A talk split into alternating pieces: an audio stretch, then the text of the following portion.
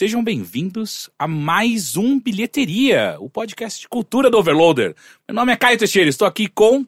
Olá, Henrique. Obrigado. Heitor de Paula. Tudo bem com vocês? Faz tempo que o Heitor não aparece. Faz? Faz? Duas semanas. Duas? Faz? Exato. A última Duas? semana foi a Ana. Ah, tá, mas não aparece num episódio só. Exato, exato. Ah, quem, só. quem só escuta a bilheteria não escutou sua voz no. Pô, mas último. quem só escuta bilheteria tá perdendo vários programas ao vivo bom no Overloader. É verdade. é Tá verdade. perdendo Mothership, que tem bastante informação. Mas cada Mas vez é mais eu tenho- videogame, é tudo muita, muito Ah. videogame esse site. Tem que Cada vez mais eu tenho coisa. conhecido pessoas que escutam só a bilheteria do, É, eu do também- Overloader também e nada de games nosso. Estão perdendo, estão perdendo. Estão perdendo. E, a- e uma coisa que eu descobri também no o- o- o- nos charts, né, no- no- nos rankings de podcast, bilheteria passou o Mothership. Ah, é?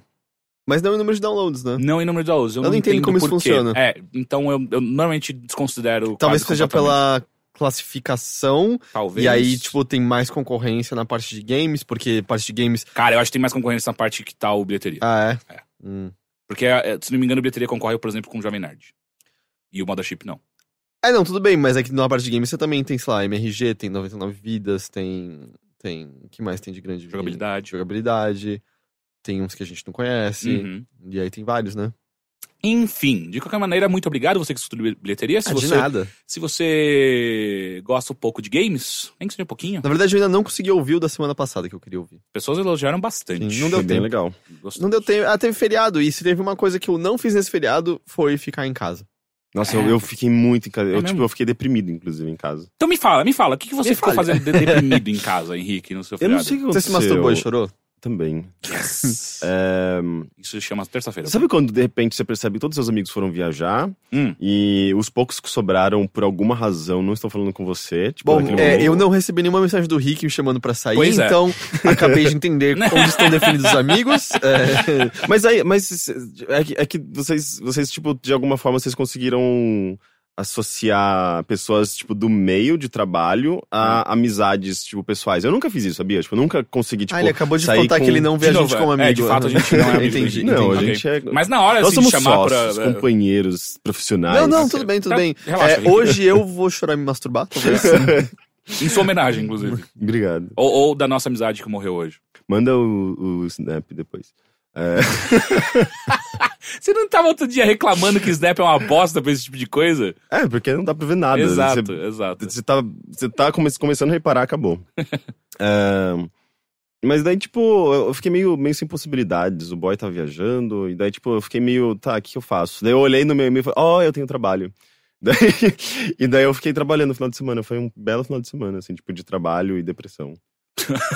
E, e, tipo, a parada gay rolando, o Sense8 rolando, e eu, ah, eu estou aqui. Até eu fui, você não Eu foi. vi, e daí eu, daí eu comecei a falar, porra, até meu sócio hétero tá lá vendo os boys rebolando, eu preciso sair daqui. Daí eu saí de casa, tipo, porque eu não aguentava mais ficar em casa, só que a parada já tinha acabado. acabado. Daí, tipo, eu fiquei, na, fiquei bebendo com o pessoal na Roosevelt, dei uma volta, e daí o boy chegou, daí foi sexo. Pra, pra fechar com chave de ouro. É, né? eu, eu gosto quando você vai alternando entre extremos detalhes Uhum. e, e nada.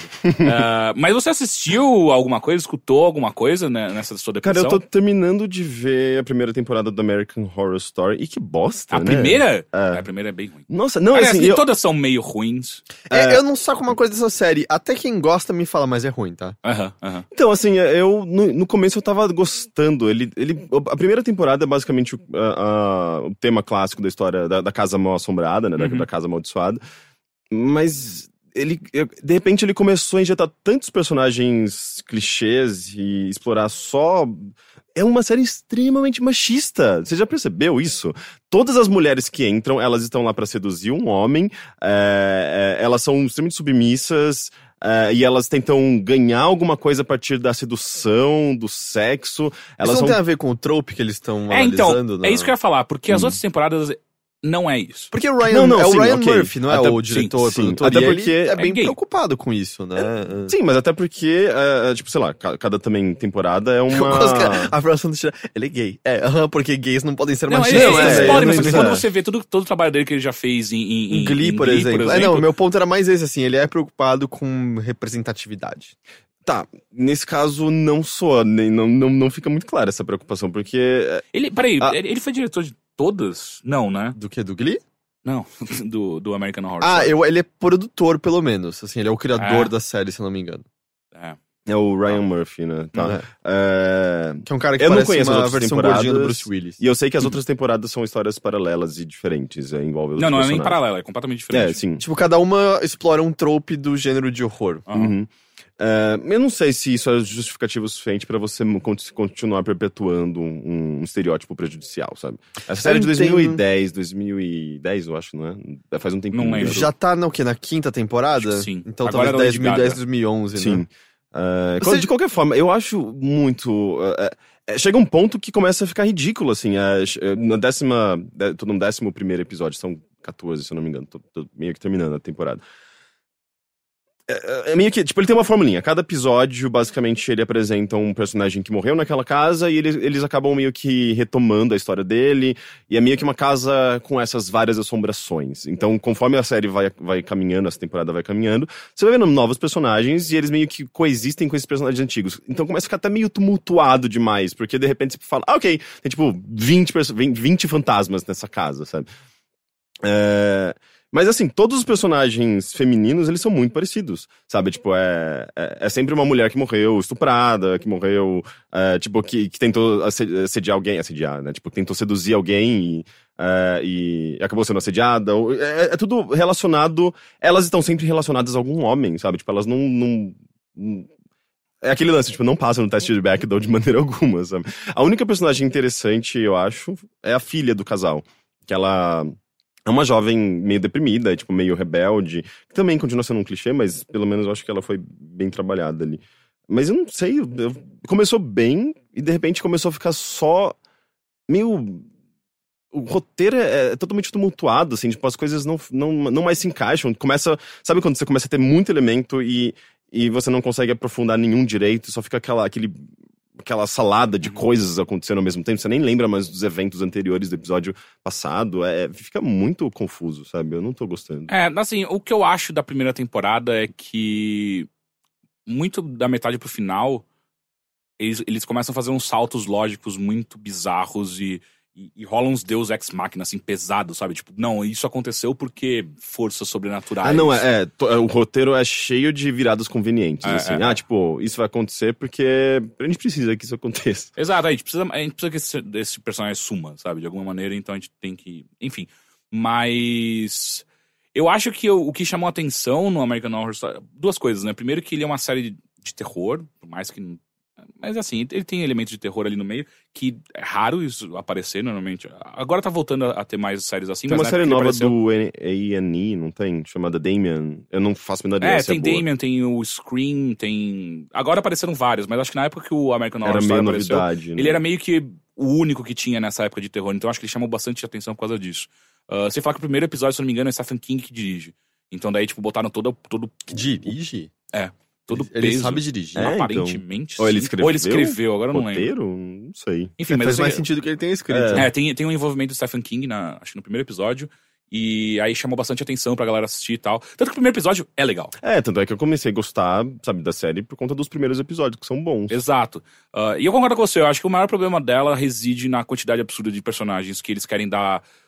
Todo- todos têm que ter alguma historinha por trás. E não é simplesmente, ah, ele, ele é um personagem só de apoio aqui. Ele não precisa realmente de uma grande backstory dele pra ele explicar o porquê que ele tá ali. Mas eles fazem questão de fa- contar todas essas backstories e no final acaba ficando tudo extremamente confuso. Uhum. E assim, você não chega no final, né? Não, ainda não. É horrível. É, imagina, não tem, não tem como salvar Exato, aquilo exato, depois, é, depois dessa zona que tá virando. Bem ruim. Mas é engraçado porque a segunda temporada eu também não gosto muito, mas a terceira eu tô, eu tô achando divertido. Terceira das bruxas? Talvez eu pule, mas é uma A coisa é meio. quê? meio é, é, Como chama aquela. Sei lá, tipo, a bruxa mesmo? Ou. ou, ou Não, a- não, que. Qual? Não, tipo, a- em questão de clima, assim, de, de, de- Não, atmosfera. A- de- O clima do terceiro é. Como é que chama aquele filme que eu amava nos anos 90? Convenção das bruxas. Não. Eu queria. eu Até hoje, eu- sempre quando vem esse nome, eu falo, eu preciso ver esse filme de novo, porque eu nunca mais vi Esse esse, filme é bom, esse filme. É, então, eu gostava pra caralho. O... Não, é a outra, que são aquelas bruxas jovens que. As Jovens Bruxas. É, é, É do, peraí, é do garoto que apaga a vela porque ele é virgem e invoca as bruxas? Não, Tem uma a É. Winona Ryder, é esse que você tá pensando? não. É, o não, o que você, o que você tá pensando é o que tem o. o- São quatro bruxas, daí elas começam a fazer só coisas do bem, de repente elas descobrem que elas têm poderes de fato, daí duas ou três ficam do mal e uma fica do bem. É, ah, não não, acho sei. que esse eu não vi. Eu tava pensando. Qual é aquele que são. Mas acho que é Jovens Bruxas mesmo. que, que que acho que tem a Cher, que é com o Jack Nicholson. Que elas fazem um boneco voodoo dele em certo momento. Ah, eu não sei que filme é esse. Mas eu sei que filme que me é, lembro. não lembro o nome. É, e a outra. É, enfim, esse filme era legal. Ah, enfim, é Cher, ele- né, que tá nesse filme? ele tem uma pegada quase X-Men, saca? Porque é tipo, é, é uma escola de bruxas, e aí as meninas especiais são levadas pra lá tal. E aí tem toda uma trama sobre como defender a própria raça, entre aspas. Aí tem uma briga com a- as feiticeiras de voodoo. Assim, é meio bobo, É, é, é, mas só que ele, ele pelo co- menos, ele, ele, ele é muito mais direto ao ponto do que, do que todas as outras Sei, temporadas. mas ele parece ser meio fantasia demais também, né? Não sei. É. Soa muito fantástico pra mim, É. não sei se me interessaria. Eu, eu entendo o lance da suposta representatividade do, dessa série. Tipo, ela é uma série que ela tá direcionada tanto pra homens quanto pra mulheres, sabe? Tipo, é, existe também uma certa objetificação dos personagens masculinos, tem personagens masculinos que aparecem pelados e tudo mais. Mas eu não sei se isso justifica você continuar mantendo um clichê e repetindo esse clichê é, é, é, expansivamente, assim, ao longo da série, sabe? Tipo, é, eles basicamente não conseguem fugir do clichê da personagem sedutora, sabe? Tipo, e da, da mulher que é morta por, pela- pelas mesmas razões, envolvendo, tipo, um homem e sexo. E eu não sei, é, é meio. É meio barato, assim, tipo, parece que é uma escrita meio pobre mesmo, sabe? Você já assistiu Cabin in the Woods? Uhum, eu ah, gosto tá. bastante. Ah, tá, porque né, ele, esse ele brinca, né, com esses estereótipos Sim, de maneira tropos, legal. né? Mas é que parece que ele parece que, parece que ele brinca de uma maneira mais. mais. leve, né? Leve? Como assim? Eu digo. Ele sabe que é uma piada. Ah, sim, o filme é. É. O filme é, tipo, ele não é terror, ele é mais uma comédia do que um filme de terror. Ah, terrir. Terrível, que nem a tumba do penadinho no Parque da Mônica. Não sei o que é isso.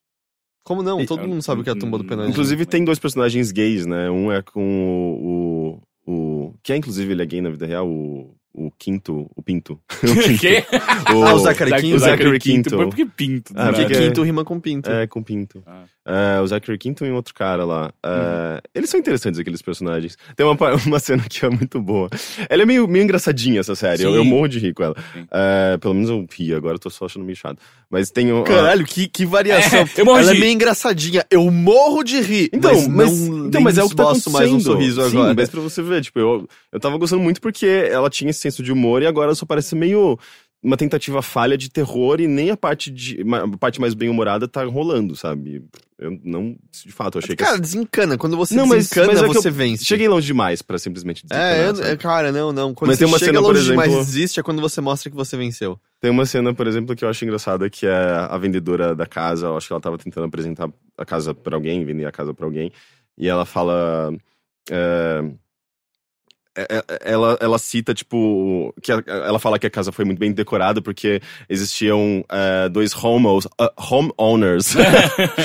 tipo, que ela fala, tipo, dois homos. Tipo, em inglês eles falam homos, né? Tipo, no sentido. E é meio pejorativo, né? é, tipo, bem pejorativo. you, you're homo, sabe? You homo. Ah, enfim, tipo, ele. Eu não achei. Não é, não é tipo, homofóbico, sabe? Tipo, uma piadinha. Não, é, talvez a, a personagem seja, né? É, a sim, série sim, que sim. Tanto que acho que era uma vez nos Simpsons que o, o, o Homer quer ter uma assinatura de pichar que nem do Bart, que é o Bart é o, é o Barto, e aí o Homer vai, é o Homo, e aí aparecem uns caras colados nele, tipo, oh, então, esse tipo de piada não, não é exatamente.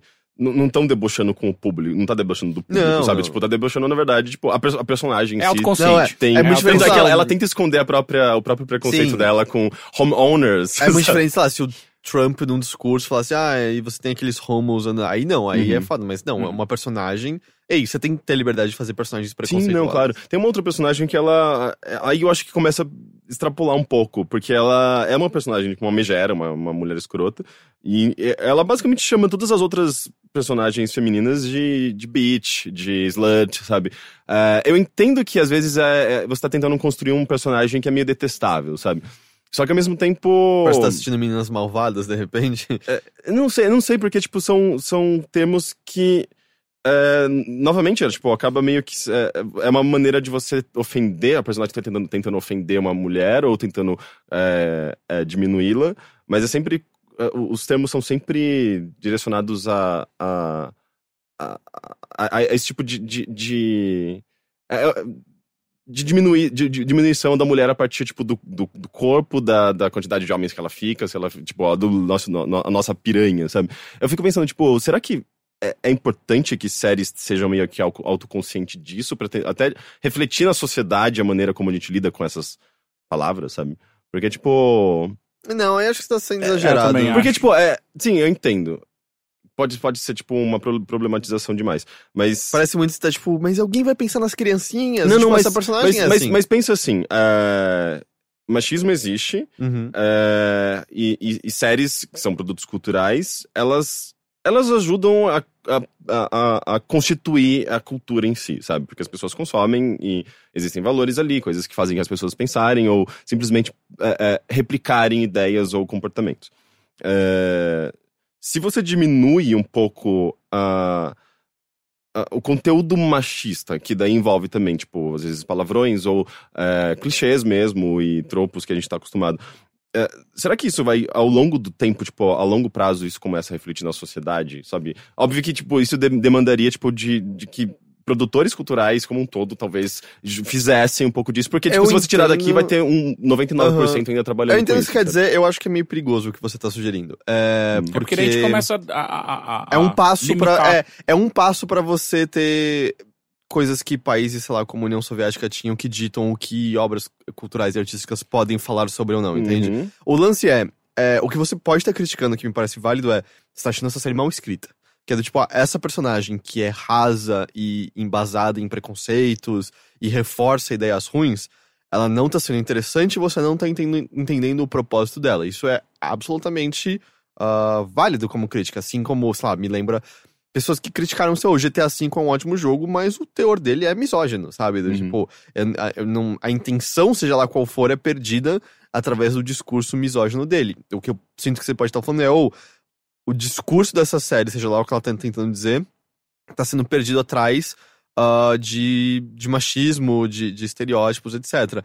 Agora, a partir disso, sei lá, ter a ideia de que as séries. Porque, porque um é reflexo do outro, assim. Eu não tô dizendo que as séries não refletem na sociedade, mas é que disso também é um passo pra você dizer que jogos violentos tornam as pessoas violentas. Ah, que assistir, sei lá, Pulp Fiction vai fazer pessoas. Ah, ou, sei lá, assistir Tarantino vão fazer pessoas matarem umas Ah, às eu outras. ia falar que faz pessoas enfiarem injeções de adrenalina no coração das outras. É, mas isso seria uma boa coisa, né? É, Não sempre. é- Mas ao mesmo tempo, é porque, tipo, atirar e matar não é uma coisa que as pessoas fazem no dia a dia. Agora, falar palavrão e tratar as pessoas de. eh, as, as relações interpessoais, elas existem, tipo, e elas. Eh, a gente certamente. depende do dia a dia de quem você pergunta. claro, mas de uma pequena minoria.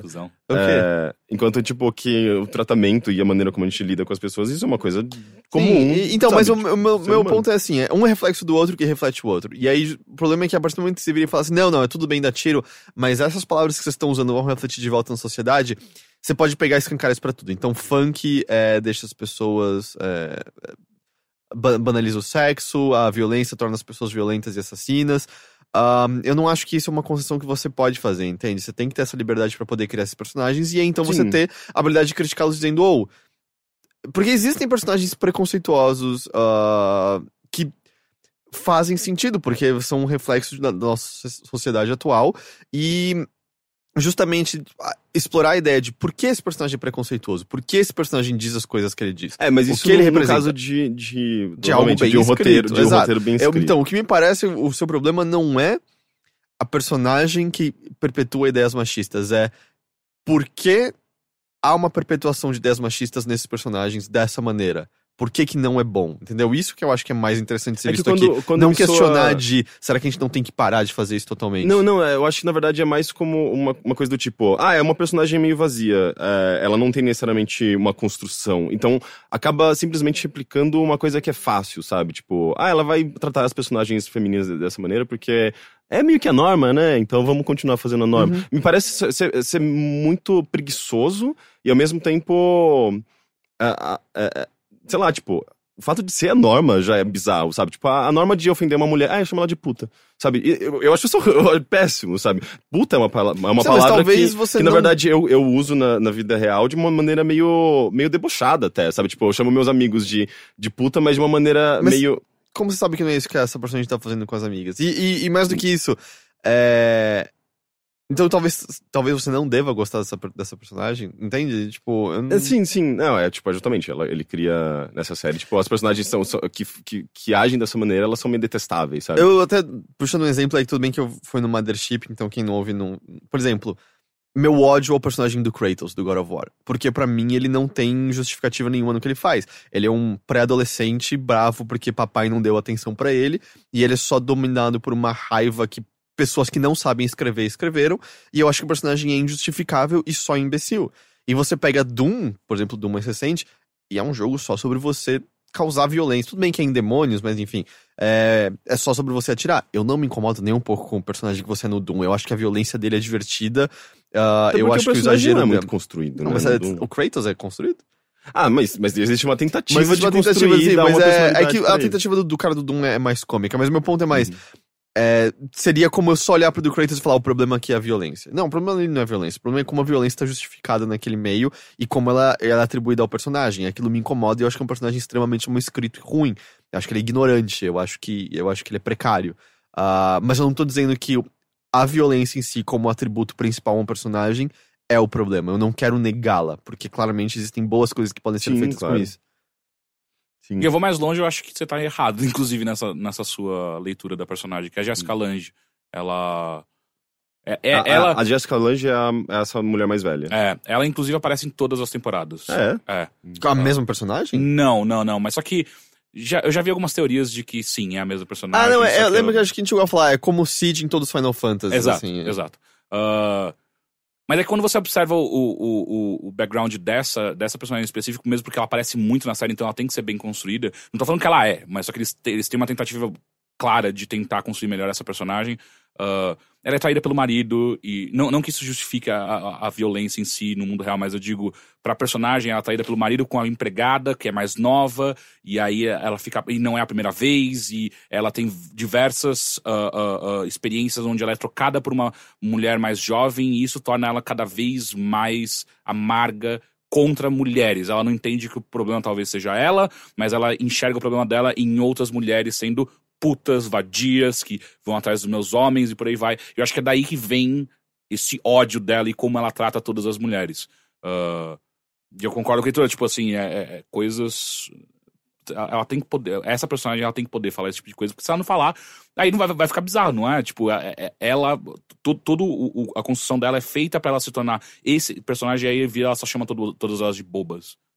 É, mas ao mesmo tempo também é tipo, é, é consequência justamente da. O, o roteiro todo é construído com a ideia de, de mulheres sedutoras, mulheres. é, tipo, Assim, a- a- aí, aí eu da- acho que é válida a- a crítica. É tipo, ah, o roteiro ele gira em torno unicamente em mulheres sendo, servindo de, de, de, de, de ponto de discussão ou, ou de ponto de foco de homens. E as mulheres nunca são focais, ela- elas só servem como um- uma, uma ajuda aos personagens masculinos que vão fazer alguma Uhum. coisa com elas. Sim. Aí eu concordo. Até, tipo, parece que é sempre pra gerar o, conf- o conflito Aham. acaba sendo direcionado pra um homem. Uhum. Tipo, a, a história tá centrada nela e elas estão ali só pra gerar esse conflito, sabe? Todas elas não, elas não têm, tipo, necessariamente é, outros elementos dramáticos, além do fato delas terem, elas terem essa necessidade de sedu- seduzir um homem, sabe? E é engraçado porque depois das outras temporadas eles vão pro exato oposto disso. Parece que eles. Eu não sei se eles pegaram essa crítica, alguém mais fez, eles. Ah, ok, vamos repensar.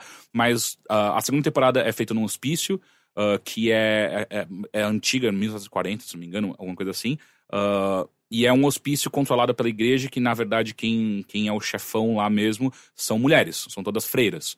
Então é muito mais focado em mulheres em, em- em situações de poder, com homens girando em torno delas. E aí você vai pra terceira, que é das bruxas, é uma, é uma escola de bruxas, com, com todo o poder fica na- na- nas mãos de mulheres. Tanto que os, os poucos homens que, aparece, que aparecem, eles são ah, ah, ah, plot devices para as mulheres. Uhum. então parece que. E aí, na quarta, se não me engano, a quarta é do circo. Pera, eu não sei se a terceira é do circo e a, a quarta é do, das bruxas, mas enfim, é uma dessas. Aí do circo eu não assisti. Mas o Circo é o Freak Show? É. Eu acho que vem depois das bruxas. É. Eu acho É interessante pensar, tipo, também é, em histórias de bruxas, assim, porque é, o, o conceito de bruxa surgiu justamente do patriarcado, sabe? Tipo, era uma Uhum. perseguição a mulheres, justamente porque a mulher tinha uma força menor na sociedade, então era fácil do- da igreja acabar é, denigrindo a imagem daquela mulher e, consequentemente, da sua família, e inclusive ficar com os pertences da, Uhum. daquela família.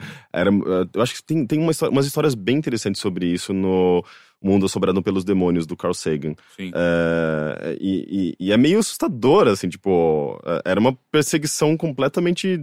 só- eles usavam essa suposta desculpa de que algumas pessoas faziam esse pacto com demônios e que, na verdade. E nem pessoas, né? É só mulheres. Era É, mais um então. interesse político, né? É, não, era totalmente interesse político, né? E uma, sabe, tipo, um gênero inteiro acabou sofrendo com isso. Aham. E até hoje a gente vê implicações disso nas histórias de bruxos e tudo mais. Mas é interessante, tipo, é, é, histórias também que acabam empoderando mulheres justamente tipo, com, com esse, é, é, esse tema que era, na verdade, o inverso no passado, sabe? Um exato, bem- é, Eu acho que Era- a parte mais interessante é exatamente essa, quando eles pegam um, um problema que foi pro gênero inteiro e transformam isso na, na força dele. Eu acho bem interessante. Tanto que é uma das coisas interessantes nessa temporada das bruxas é isso. É mostrar como, na verdade, eles botam um mundo no qual existem as bruxas e, na verdade, elas são super poderosas, saca? Então, ao mesmo tempo que elas foram caçadas, en- enfim, tem toda uma, uma, uma construção interessante. E aí a última é num hotel e a Lady Gaga é uma grande vampiresca, né? Então, de novo, eles dão mais poder pra mulher e, Uhum. tiram dos homens. Então, não sei se foi. Mas parece sim, né? A primeira temporada foi tão focada, eles erraram desse. E aí eles acertam em Sei. todos os É, outros. eu, eu tenho curiosidade de ver o resto, mas não sei. Começo. Isso me parece Enfim. uma coisa, já que cada uma é independente, porque você não É, pula é, pra é, terceira sim, é o que eu- é o depois que eu que, penso. que é a que parece eu posso, mais inclusive, sei lá, fazendo uma ordem é, qualquer, sabe? Sim, não preciso sim. seguir necessariamente a Exato. primeira, a segunda, a terceira. A- a- a- talvez a única coisa que você vai perder é exatamente isso, é a evolução de, de uma boa escrita. Porque eu acho que vai melhorando de fato. Eu Uhum. acho que. Não, não, e ainda assim, tipo, eu acho que não é uma série boa, mas eu acho que melhora da primeira. Entendi.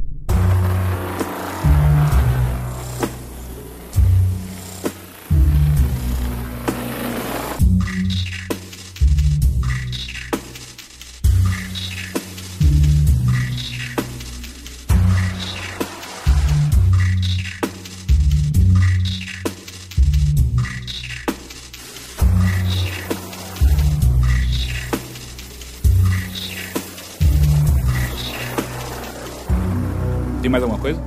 Meu, eu, eu- eu percebi, é, é, eu assumi pra mim mesmo que eu não gosto de Wes Anderson. Tipo, eu assisti. Eu vi o seu tweet, É, eu, eu, eu, eu assisti, eu queria que muito você entender, gostava. é, é. Então, eu, eu sempre gostei visualmente, sabe? Tipo, o Hotel Budapeste é um filme que eu gosto, mas. É, mesmo, esse que eu, eu achei, na hora que eu li seu tweet, eu falei, ué, você lembra que o Rick viu no cinema e a gente ficou falando juntos, caralho, que filme Não, eu acho e lindo. tal. ah, eu sempre achei os filmes do Wes Anderson, eu sempre achei. Eu achei que eles. Eles acertam muito em é, é, enquadramento, em paleta de cor, existe um- todo um tratamento Sim, sim. visual. É bem, assim. é bem característico dele, assim, quando você vê um filme sim, dele. é, e ele, ele tem essa coisa da, de usar muito bem os amarelos e marrons e beges e, tipo, coisas que remetem muito aos anos 70.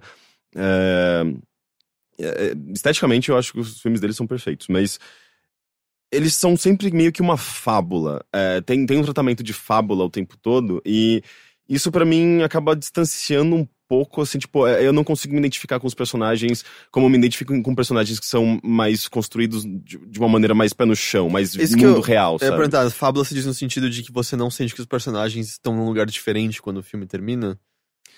Não, talvez eles estejam, talvez exi- exista uma construção e, e um conflito e um, um processo de transformação, que eu acho que é necessário pra qualquer boa história. Mas eu não sei, parece que eles, eles são meio de papel, assim. É, é- é meio que eles. é- eles são. O que eu entendo Parece que quer minha, dizer- minha avó tá contando uma história pra o, mim. O que eu sabe? entendo quer dizer, muitos personagens são. Não são caricaturas, mas são caricatos. É, exi- existem características caricatas em todos sim, eles. Sim, é. eles- Eles, eu acho que eles são. É quase uma coisa meio desenho assim. animado, às vezes, em sim, alguns sim. deles. É, ou meio bastante teatral. E, novamente, tipo, sei lá, eu adoro teatro, mas é, é, tem alguma coisa. Qual foi o filme, aliás, que fez você ter esse clique? O. Os, os excêntricos Tenenbaums. Ah, eu gosto tanto. Eu. eu, eu Nem a cena do suicídio te, te pegou? hum, Nossa, aquela cena pra mim é Ah. tão. Eu, não- eu, não, eu não, não fico comovido com os filmes dele. É, tipo, tirando, acho que eu acho que o Moon. Como chama? O, Moonrise Kingdom. Moonrise Kingdom. Que Teve talvez algumas- seja o melhor dele. É, Pô, mas teve- eu gosto tanto Darjeeling. Teve umas cenas Darjeeling que me deixaram bem, muito. bem tocados no Moonrise Kingdom. Mas o Excêntricos Tenenbaums era meio. Eu não, não me sentia. eu não, eu, tipo, não, não, não sentia mas- nada, sabe? E Tipo, eu acho que você concorda que varia. Por exemplo, o personagem do Ben Stiller é o mais caricato e o pior de todos do filme, tranquilamente, certo? é, não, eu, eu acho que as cenas que eu mais gostei. Que envolvem o conflito dele com o pai, eu acho que justamente quando Ah, ele é? consegue meio que resolver esse conflito, Aham. sabe? Mas você não, o seu arco favorito não é a Margot e o tenista?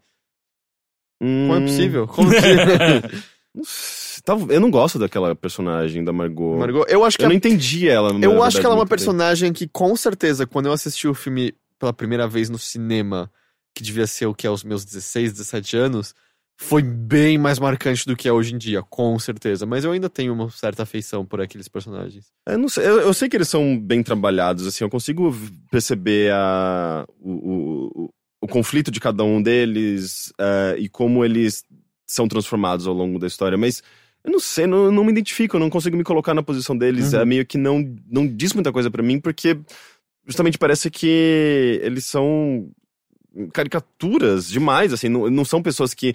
eh, ah, eu conheço alguém que tem essas características, parece. Sabe? Tipo, não é aquela coisa que você associa com alguém que você conhece de personagens que são mais. eh, eh, do mundo real mesmo, sabe? De novo. É, Mas você parece sente é que você tem um que pouco de alguma coisa de alguns deles, em vez de ser um deles Ah, talvez totalmente? sim, mas eu não sei. É, é, é uma maneira como tudo é construído, tipo, e como eles são encaixados numa obra que. que parece que é tudo plástico demais, sabe? Eu já vi críticas que definem o Wes Anderson como filmes que retratam ah, problemas exagerados de pessoas de classe média alta. Sim. Ah, e eu sinto que às vezes pode ser justamente isso que tá te incomodando, porque eu É, acho que é uma crítica meio válida a boa parte dos Sim, personagens dele. porra, é, total. É tipo, é que no Moonrise Kingdom eu acho que ele escapa disso e talvez no, é, no Hotel Budapeste talvez não. Não. É, não. É que eu acho que tem, tem, é, é, o, o, o, esforço dele em construir cenas bonitas e é, fazer um trabalho é, cinematograficamente interessante parece que às vezes, pra mim, parece que às vezes é, é- é muito maior do que o próprio trabalho com os personagens. E Aham. assim, meio que isso parece que entra na frente, sabe? Mas eu tô, eu tô apreciando mais o enquadramento e a maneira como ele tá lidando com é, a, a estética. E às vezes eu, parece que isso entra na frente principalmente do, do todo o trabalho de roteiro. É meio que. Não sei, não sei se. Eu não, não sei se eu, se eu sinto um conflito entre essas duas coisas, mas de alguma forma, por alguma razão, eu não me, não me emociono com os filmes Uhum. dele, pelo menos os. O, o- esse agora, que eu vi. E eu lembro que o Hotel Budapeste às vezes me dava um soninho, sabe? Ah, É é? meio. Eu achava meio cansativo. É engraçado, ele acho que é um dos pouquíssimos diretores que eu compro os filmes depois e eu reassisto com uma certa frequência. Ah, Mas eu ele entendo o que você e- tá falando, eu E não os tá irmãos falando- Coen são dois, são dois diretores que eu, eu percebo que eu. Você não gosta? É, é, eu, eu, eu- eu- são filmes que me deixam Rick, entediados. Porra, High five. adaptação? High five A aqui. adaptação não é, não é dos irmãos? Coen, é Quem do. é? O roteiro é do. Ele é um do, roteirista bem. do Kaufman, que É, eu ah, amo, eu é, acho sim, sim, brilhante. O a direção eu não me lembro de quem Rick, que é. Rick, high five nos irmãos Coen. Eu, não, eu entendo que é de boa qualidade, eu não consigo gostar da maioria dos filmes. Então, tipo, eu eu não gosto. vi Fargo. Então, É, eu gosto preciso do- do-. Fargo é mó bom. Obviamente então, que eu eu gosto do. do... Dude, the Dude. Ah, o Lebowski? É, do Big Lebowski, eu É gosto demais. muito. É, demais.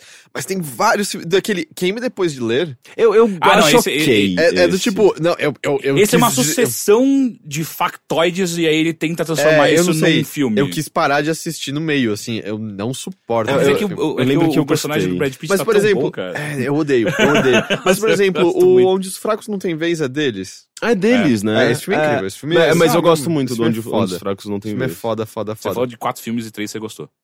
É que, eu, é que eu acho que eu apago bastante da minha cabeça os que eu não gosto deles. Tem um, tem um de, um de um judeu que tipo, é um pai de família, que eu- a, a capa é ele trocando, tipo, uma, ele mexendo na antena de casa, alguma coisa assim, em cima do tipo, um telhado de casa. Eu acho esse filme muito chato. Eu lembro que eu dormi, que é eu parei. Eu, eu tenho. Eu, eu raramente paro de ver um filme na metade. Esse filme eu parei. Cara, eu falei, que não é consigo. adaptação agora, caralho? Eu tinha certeza que é Não, adaptação. Posso pesquisar é, aqui, então, Por vocês vão favor. continuando falando. É, Adaptação é. Porra, adaptação é foda. É hein? maravilhoso, demais, puta, é a única incrível. coisa que Nicolas Cage fez boa, né? Não, não, não, não. Peraí. A única coisa que ele fez genuinamente boa, Sim, porque sim. ele fez muitas coisas Sim, boas ruins sim, que eu adoro. Sim, não, tô falando Ok. coisas que você fala assim, caralho, esse daí você tem que ter orgulho, muito orgulho de ter no seu Porque senão a gente vai ter uma discussão sobre quão legitimamente bom que eu acho que a Rocha é, ok? Ou, ou, ou a então, Rocha, eu Conner. sempre, eu sempre vou pensar Conner. nas- no, Aquela no- cena onde aquela... Rocha Não, é, eu sempre vou pensar no, no Nicolas Cage e o. Quem que é? O do- da Rocha? é o Sean Connery. O Sean Connery dançando rocha. A, cena que abre a- o porta-aviões e, e bate o vento nos Quando era da hora. cabelos Ou, ou dupla face. Dupla Dupla face é né? fantástico. Não, a não? dupla face. Mas eu gosto não muito É disso. dupla, não é dupla face. Não, é. É, Dupla face são a as outra fitas, né? face. A outra. eu, eu tinha uma piada muito boa que lembro que, tipo, eu, eu conversava com uma amiga é, e, e por alguma Você razão. vai contar uma piada interna que não vai ter graça, você tá não, ligado? não, mas funcionava. É, que eu, é, ah, tá. Tipo, o lance era, tipo, alguém tava tentando explicar pra essa minha amiga é, a história de A Outra Face, porque ela nunca tinha assistido. Ah. E, e- e- eles estavam tipo, meu, é incrível, como você não vê esse filme? O roteiro é brilhante. Ô, porque não sei o que. O, o- Ô, louco. porque, Ai, tipo, ai. tem, tem- tem- Era o John Travolta e o Nicolas Cage. Sim. né? É, eles que trocam de rosto. Tentavam explicar pra ela, tipo, que eles trocavam de lugar, não sei Cara, o é o. Spike Jonze que dirigiu Ah, Spike a Jones, adaptação. verdade, a adaptação. Caralho, eu fui muito. Por que eu tinha certeza que era. Será que é porque são dois irmãos? Não sei, caralho, o Spike Jonze Sim, ah, esse Spike? Jones é do ela também, né? Sim, eu sei, não, é que eu não esperava isso. Enfim, tipo, e daí estavam tentando explicar pra ela, e daí, tipo, tentavam, falavam do Nicolas Cage, do John Travolta, Nicolas Cage, Nicolas Cage, porque, tipo, trocou com o Nicolas Cage. E elas ficavam, não, não, peraí, peraí, eu, eu, eu, eu perdi no terceiro Nicolas Cage. E o lance do perdi no terceiro Nicolas Cage virou uma piada interna, tipo, quando alguém tava explicando alguma coisa muito, com- muito complicada, ela, não, Ah. não, para, calma, eu perdi no terceiro Nicolas Cage. E como eu previ, não tem graça. Mas era tão engraçado pra gente, Sim, cara. exato. É, essa é a graça da piada interna. Pra vocês é incrível. Pra mim, eu tô... é, é, não. Se tivesse feito essa piada pra mim, eu não ia entender, ia ser só. É, ok. Mas é. Parou aí. Ok. é, é, eu ia falar alguma coisa. Nicolas Cage. Nicolas Cage. O terceiro Pô, eu Nicolas gosto Cage. muito. A gente já falou sobre isso, né? Eu gosto muito de 8mm. É, não, esse tá errado. Eu Esse- gosto esse- muito de É, 8mm. quando eu assisti e- com e 12 Snake anos, eu Eyes. gostei. Snake Eyes é muito foda. Snake Eyes. Quando eu assisti com 14 anos, eu acho, o 8mm, eu gostei também, eu não sei agora. Snake Eyes começa com um plano sequência de tipo uns 5 a 10 minutos que só ali você já tem toda a gama de Nicolas Cage que um homem precisa pra vida toda, assim. É, é- é inacreditável.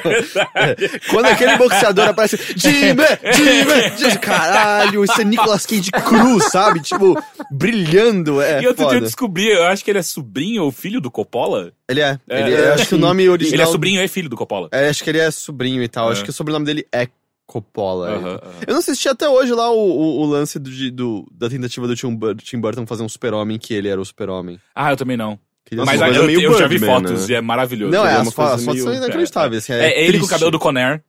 Pensa, lembra dele com o Conner, com o cabelo. Uhum. E aí bota uma, uma roupa de. de Você tá ligado que ele, é- ele, tipo, além do motoqueiro fantasma, ele é fissurado pelo super-homem, né? O filho, o nome do filho dele é tipo Kal-El, um negócio assim. É? É. Não Jore, sabia. Jorel, alguma porra assim. Ele deu o nome do filho do pai do, do Superman. É, Ok. tipo, ele gosta muito do Superman. É, é, ele... Nicolas Cage tem problemas. Ah, vá! Sério? Sabe quem Ah. gosta muito de Superman também? O Seinfeld. Pelo menos na série. Sim, sim. sempre é. tem um Superman E escondido. ele sempre lê o quadrinho. Sim. E... Enfim, foi isso então? Foi isso. Porra, bater Ok. palma dói a mão, né?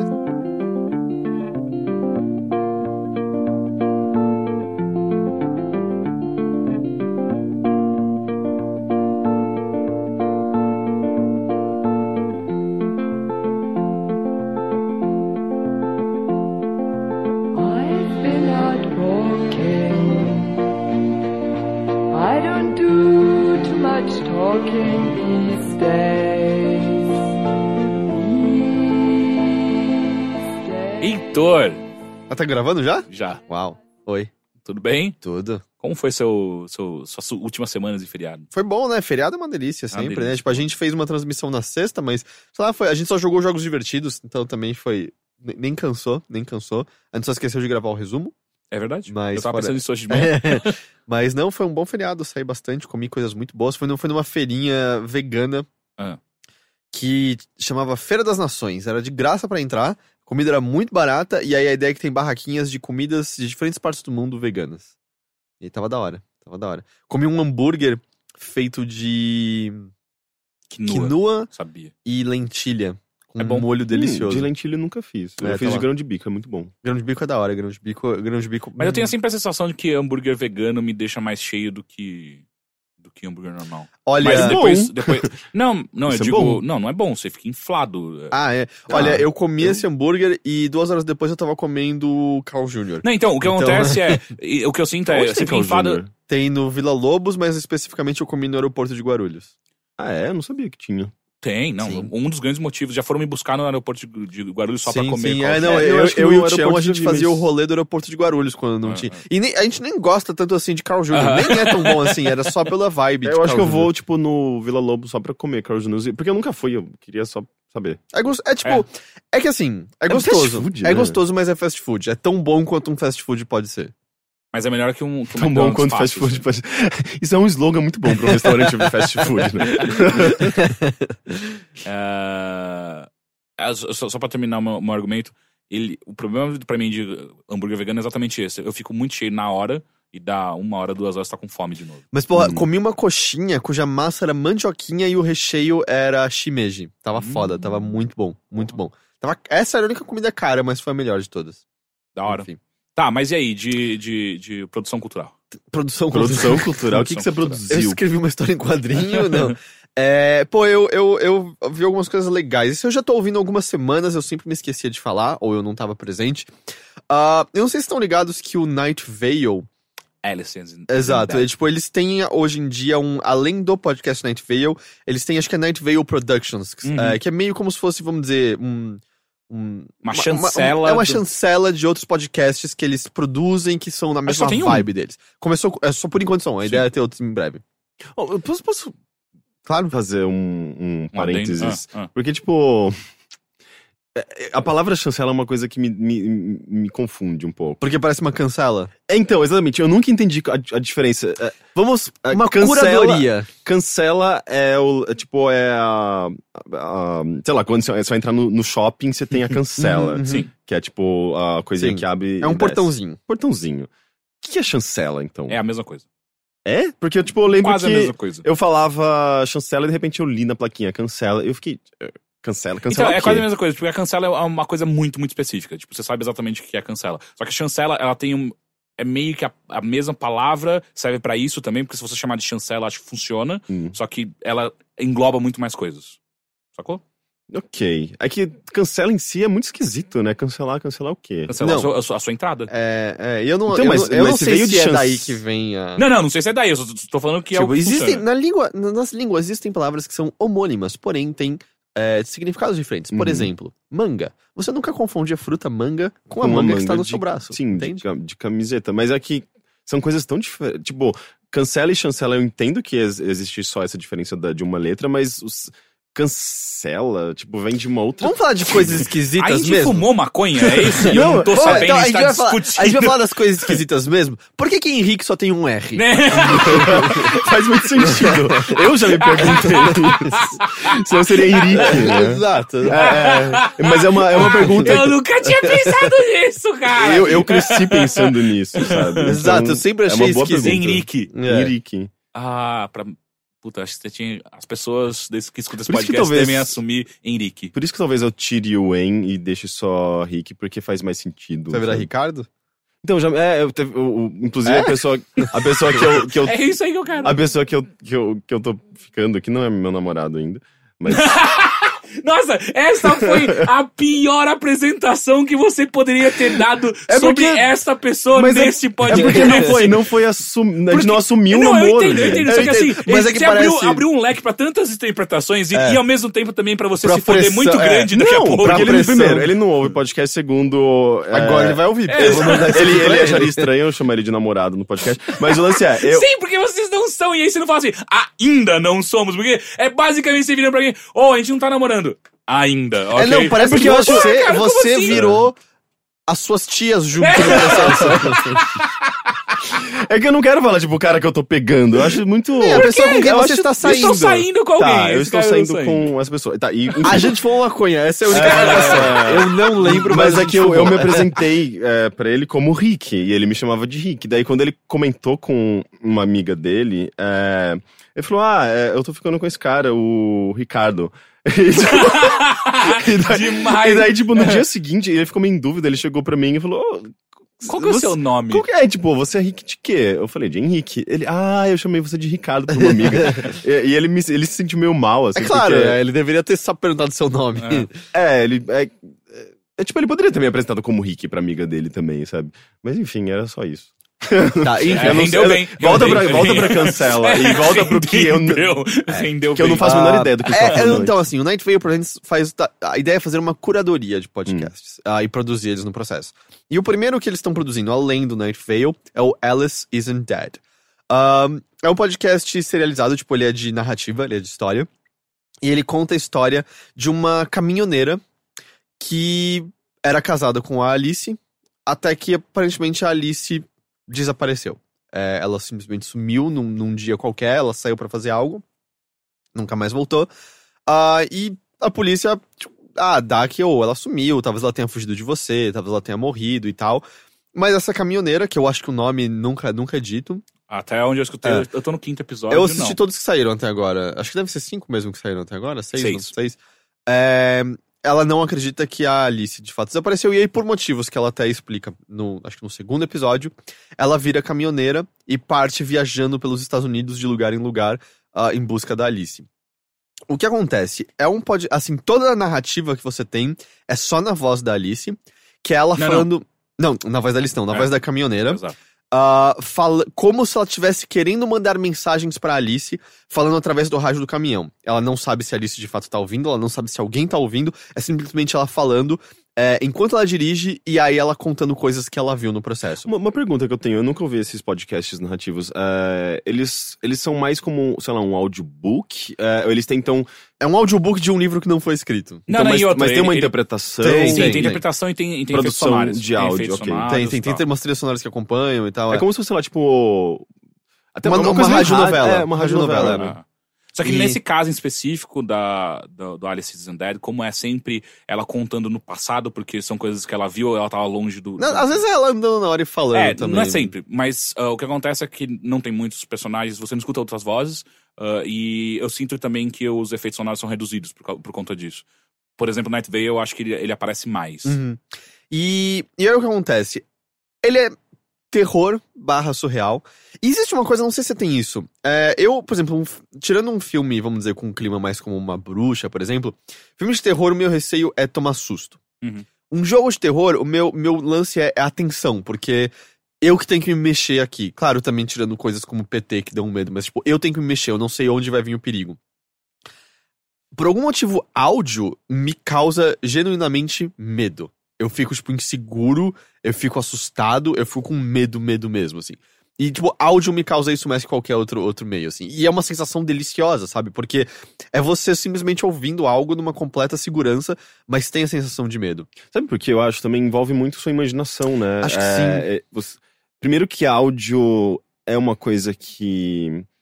Eu não sei, a série ela, ela, ela cria esses- essa, essa- atmosfera. Cria. É, ela tem música. Tem, tem, tem. umas, umas, umas trilhas sonoras mais ambientais que acompanham É, tal. eu acho que isso tudo faz com que você que é- fique muito inserido nesse, nessa atmosfera meio assustadora que ele acaba gerando. E o que acontece? Ah, cada episódio, ele vai dando alguma informaçãozinha a mais sobre. Ou melhor, não necessariamente todo episódio, mas assim, existem algumas informaçõezinhas pontuais que a caminhoneira tá conseguindo sobre o que tá acontecendo e o que aconteceu com a Alice, por onde ela tá indo. Mas meio que cada episódio é uma história fechada em si. E a coisa mais interessante é que inicialmente ele parece ser simplesmente eventos soltos, do tipo, o primeiro episódio, é, só dando uma leve descrição, é as coisas começam a ficar estranhas quando ela tá numa parada. E ela olha pra um homem que ela acha estranho. Ela, ela até descreve. Não é que você olha pra ele e fala ele é um monstro, mas ele tem dentes levemente mais afiados que o normal, mas não, são- eram presas. É, não são presas, mas. É, ele tem assim- os olhos de uma coloração levemente amarela que uma pessoa não deveria ter, mas não é uma cor que você considera inumana. A pele dele não parece completamente ajustada pro corpo dele, mas não é como se ela fosse uma coisa falsa. E ele, ela descreve como ele tá comendo era sopa, se eu não me engano. É alguma coisa que ele tá comendo meio desesperadamente, parece que sem engolir, só jogando a comida pra dentro, só jogando a comida pra dentro, só jogando a comida pra dentro. Ele vem e fala algo esquisito pra ela. E ele desaparece. Quando ela vai pra pegar o caminhão dela, ele tá esperando no caminhão, junto de um. do. De um outro caminhoneiro. do não, do caminhoneiro, acho que era do dono da parada, do, do cara que serviu a comida dele. Enfim, é uma outra pessoa qualquer. E ela tem dificuldade de descrever o que acontece, assim. Tudo que ela sabe é que ela tá olhando pro cara que tá do lado desse homem esquisito, que ela chama de Diesel Man, Uhum. é, que é esquisito. O homem parece meio hipnotizado, meio paralisado. E o que ela vê é esse homem, de repente, enfiando os dentes em cima do ombro do cara e depois enfiando a mão no rombo criado e puxando coisas de dentro e comendo com o mesmo desespero que ele tava comendo aquela comida dentro da parada. E sem, sem respirar, olhando pra ela fixamente, puxando coisas de dentro e enfiando goela Nossa, que abaixo. coisa grotesca, tão Ah. rápido É, assim. e o cara parado, tipo, sofrendo, mas congelado enquanto as coisas de dentro dele são comidas.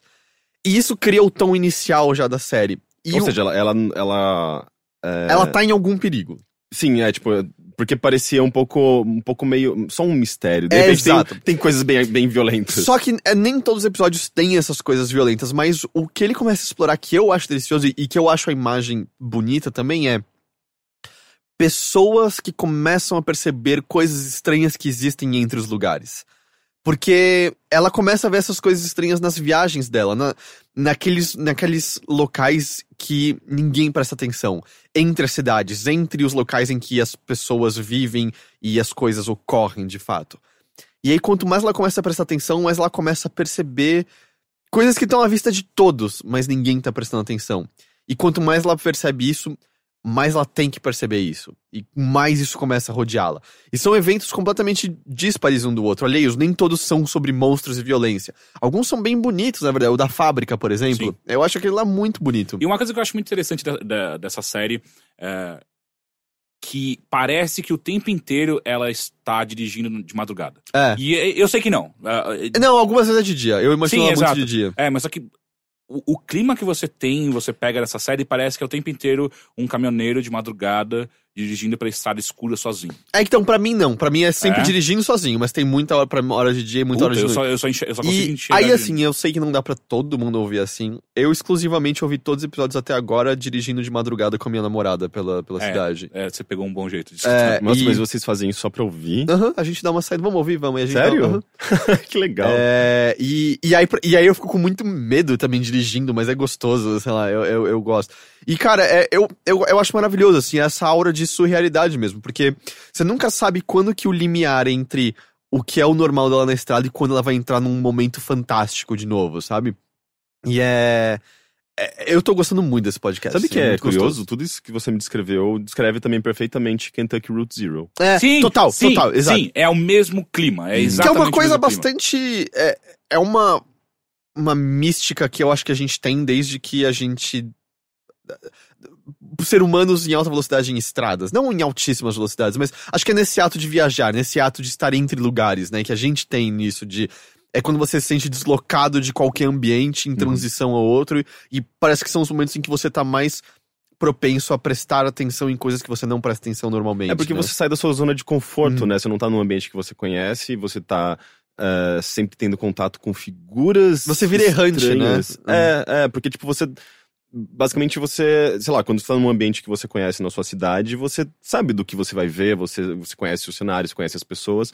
Quando você tá numa estrada, você pode ver gente de qualquer lugar, de pessoas diferentes, e, e meio que isso dá abertura pra você ver coisas é, é, estranhas, sabe? Tipo, que você vai acabar julgando de uma outra maneira e. e- não sei, tipo, é, é interessante. é, o lance da, da parada mesmo, né? Sabe? Tipo, de ver pessoas diferentes. É, e acaba, obviamente, você acaba levando isso pro lado fantástico e, e, e você cria esse clima de surrealidade, de realismo fantástico, Eu sabe? sempre me pego pensando, quando eu tô viajando algo assim, é o que que aconteceu na vida dessas pessoas para elas chegarem até aqui? Sabe? O que que, Uhum. o que que, pra onde elas estão indo? Eu, se- eu sempre pego, me, eu me pego pensando, ah, ah, Como é a vida de cada pessoa nos outros carros e Exato. caminhões, né? exato. É, estradas são propícias pra isso, né? É, e eu acho que esse podcast captura esse sentimento dessa maneira. Assim, eu gosto. A única coisa, claro, você tem que saber ouvir inglês pra Uhum. tirar proveito dele, né? Ele- Ah, se vale de qualquer coisa, é- o áudio é límpido, então ajuda bastante. Uhum. E não tem, não tem nenhum sotaque pesado por trás da, da voz do narrador. Mas então é, eu, eu, eu tô gostando bastante, assim, eu tô bem intrigado com. E eu nem acho que vai ser uma coisa, tipo, grande revelação do final, Não. mas pontualmente, sabe? Cada momento da história é interessante. Meu único medo dessa série, se estende demais. Eu- Mas acho que eles já têm definido, não vão ser muitos. Ah. Acho que são 10 episódios, acho que, é, acho que é isso. Ótimo. Tem tinha- quanto tempo cada episódio? Meia hora? 40 É, 20 minutos? minutos, meia hora. Uhum. É rapidinho. Mas assim, porra, demais, eu concordo.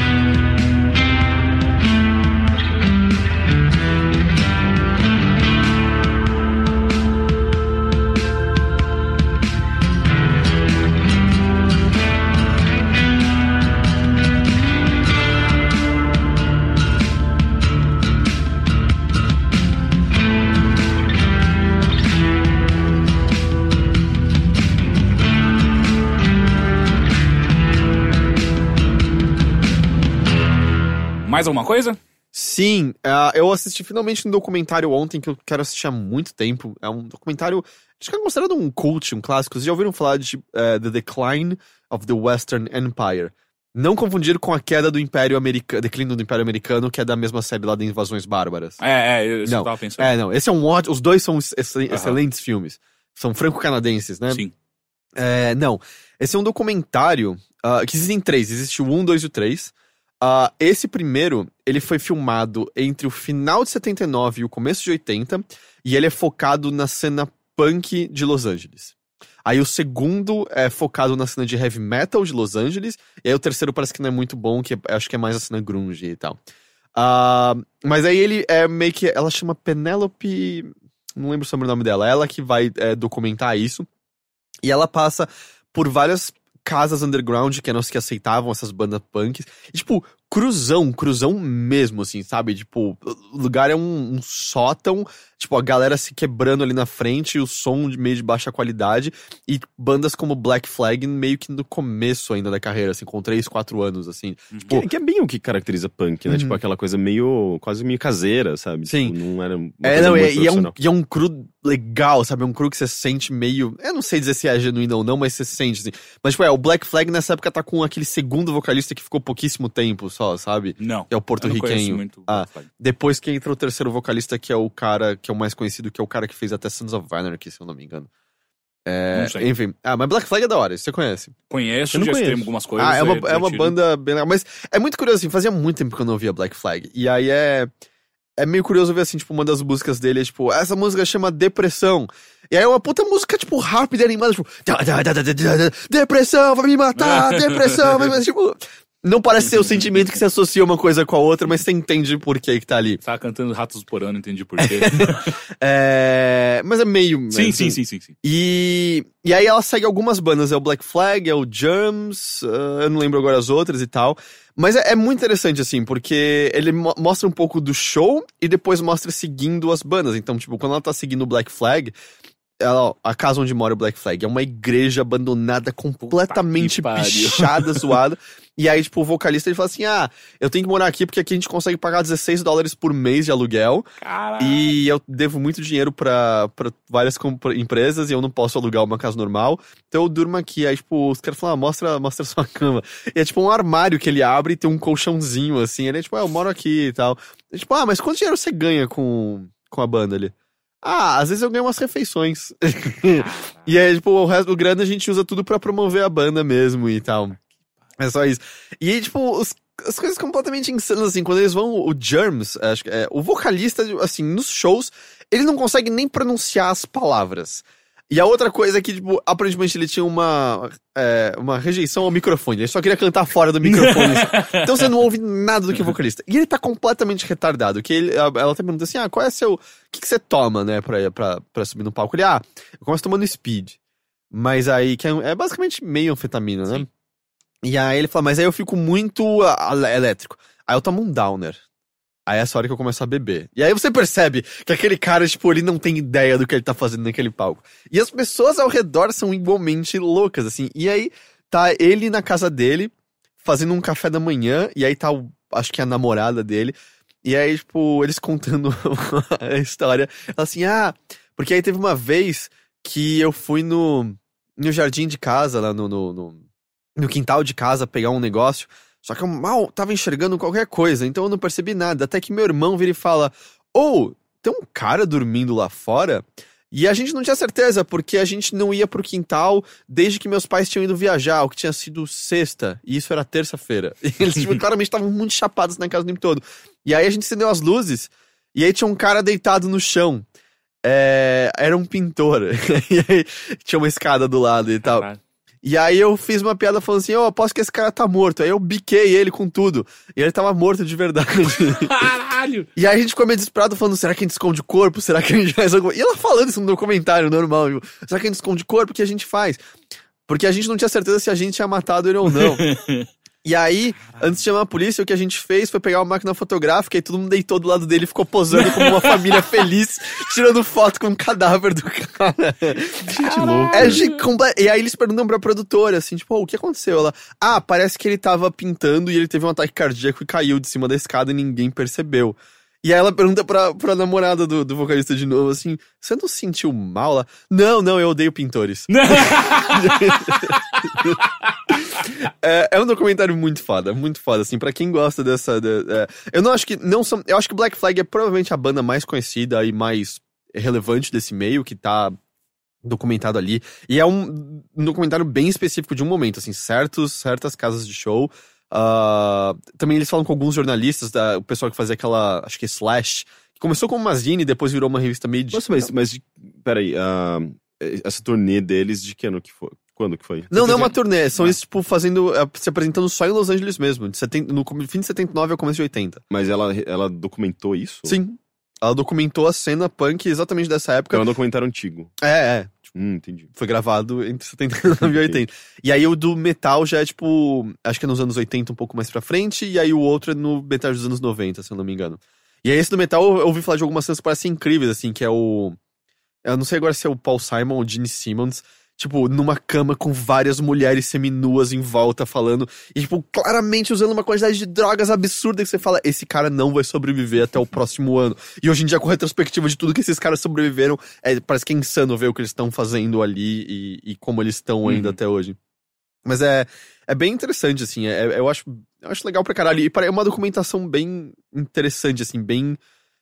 é- Eu tenho, sempre tenho receio de usar a palavra genuíno, mas parece genuíno, sabe? Parece que conseguiu pegar um espírito bem específico de uma época específica e, e meio que criar um recorte pra gente poder enxergar isso. É, é bem legal. The Decline of the Western Empire.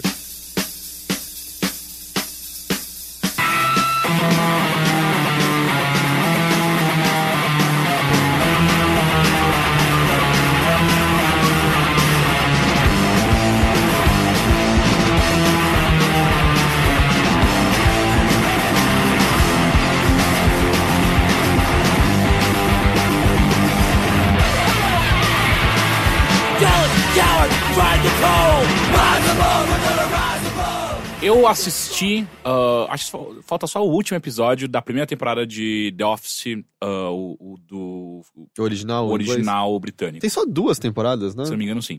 Tá tudo no Netflix Brasil. Ah, meu Deus, como é engraçado a inspiração que o The Office norte-americano teve, mas foram pra um lado completamente diferente. Eu tava até conversando com o Victor Brant, um comediante amigo nosso, que ele definiu bem pra mim o que, que acontece. É, é, o The Office americano é uma mistura de vergonha e dó que você tem dos, dos, dos personagens. Enquanto o do britânico é uma mistura de vergonha e raiva que você tem do- do- dos personagens. Porque assim, eu acho que eu ri uma vez até agora, em todos os episódios que eu assisti. Mas eu tô achando demais o que, o que eles estão fazendo ali. Ah, a pegada deles é muito mais mostrar o quanto o, o personagem, o, o chefe, né, que é o David Brent no, no, no original, é detestável num ponto que Esse é o nenhum nome do personagem. Hã? É o nome do personagem. É, David Brent. É o Rick Gervais. Aham. Ah, o quanto o Rick Gervais é, é odiável o tempo inteiro. Porque enquanto o Michael Scott, que é o Stephen Carell no norte-americano, em algum momento, acho que não na primeira temporada, mas na segunda, você começa a sentir pena da- daquele cara. O quão, o quão infeliz, o quão sozinho, o quão. O, o quão, o quão, de fato, é, é, ele é digno de pena, aquele personagem. E é, você acaba se afeiçoando por ele durante as temporadas que vão passando. O David Brent, do Rick Gervais, é insuportável o tempo inteiro. É um filho da puta que você quer. Você adoraria bater nele. Porque me parece que o viés do The Office original é muito mais pra mostrar ah, ah, e criticar esse tipo de chefe, que é o que ele é. Que é um cara que tá pouco se fodendo pro, pros seus é, empregados e ao mesmo tempo que é um ser humano horrível, que precisa de aprovação o tempo inteiro e de. e de. ah, ah, e de que as pessoas notem ele o tempo inteiro. E isso só deixa ele cada vez. Você só vai ficando com cada vez mais raiva e não tem nada que ele faz que, que consiga redimir. Enquanto o Michael Scott, sim, algumas vezes ele faz coisas legais pro, pros funcionários. O David Brent tá pouco se fodendo o tempo inteiro. É, não, e o Steve Carell é um.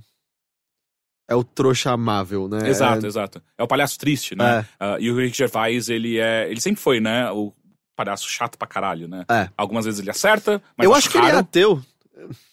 É. Ah, tem essa parte também. Ah, mas, é, cara, eu acho muito, muito interessante, porque, porque isso muda completamente toda, toda a dinâmica da série, sabe? Você fica muito mais focado em como você vai odiar de maneiras diferentes esse, esse personagem. E, e o humor envolvido em todos os outros personagens, não só do, do, do chefe, ele é muito mais de vergonha alheia, sem nenhuma redenção em nenhum momento, sabe? Em nenhum momento ele, ele, ele vira pastelão ou vira algo justificável, uma crítica a alguma coisa. Não, não, não, não. O que aqueles personagens fazem é aquilo. Eles são todos muito. São pessoas rasas, pessoas sem cultura, pessoas que desistiram dos seus sonhos e que, que se tornaram ratos de, de escritório. Ponto. Enquanto no The Office norte-americano, são pessoas que acabam, não todos, mas alguns aspiram a, a coisas maiores. Eles tentam eh, se livrar das amarras do sistema no qual eles estão ali. Ah, o The Office original, não. Tipo, é eles são o que são. Acabou. Então, ou você vai gostar daquilo, ou você vai. Se você, se você assistir o primeiro episódio e você não senti- sentir vontade de assistir o segundo, eu entendo completamente. Eu acho que você não deveria mesmo, porque não vai melhorar, Só sabe? vai escalar. Não, é, é, é, é, assim, as situação, situações mudam, ah, ah, as reações mudam, mas não existe um crescimento dos personagens. Pelo menos até onde eu assisti. Não sei se na segunda temporada isso muda. Ah, mas não existe um crescimento. Então, é uma coisa muito estranha que você sente assistindo aquilo que é. Diferentemente do, do, do, do que ficou famoso, de fato, The Office norte-americano, ele. Ele não te traz esperança em nenhum momento. Porque o, o americano, ele- você, você acaba tipo, cara, se esses caras conseguem encontrar o amor da vida, se esses caras conseguem eh, se livrar ah, da- da- desse trabalho enfadonho do escritório e tal, eu também consigo. E no The Office original, não. É tipo, vocês estão fadados a viver e morrer nesse computador, nesse escritório, com esses amigos que vocês não gostam, que ninguém no final se gosta ali. Isso é muito estranho. Ah, eles se- apenas se suportam o tempo inteiro. Ah, isso é interessante, porque até que é uma diferença bem grande entre, pelo menos, perspectiva de so- sociedade americana para inglesa, né? Sim, sim, muito. Você tem aquela muito. coisa mais protestante no, no, no Reino Unido, que eu já li várias críticas, que é parte da, não é tristeza, mas satisfação vem do fato de que você não consegue ter uma mudança mesmo, assim, onde você Exato. nasceu, onde você vai morrer. Exato. E nos Estados Unidos você ainda tem aquele sonho de, tipo... O sonho americano, né? É, tipo, você vai conseguir, você Aham. vai alcançar alguma É, coisa. exatamente isso. Tanto que, ah, rapidamente, acho que no terceiro ou quarto episódio, existe a esperança de uma mudança muito drástica pra acontecer no escritório inteiro. Não só de um personagem, mas no escritório inteiro ah, existe uma esperança de mudança. E isso é matado assim no mesmo episódio. Então você fica muito, caralho, eles. Eles até mostram um- uma luz no final do túnel, só que é muito rápido e eles fecham e tipo, não, não, não vai acontecer. É, é, é, é, vocês vão morrer aqui dessa maneira que vocês vivem hoje, é como vocês vão continuar vivendo. E é.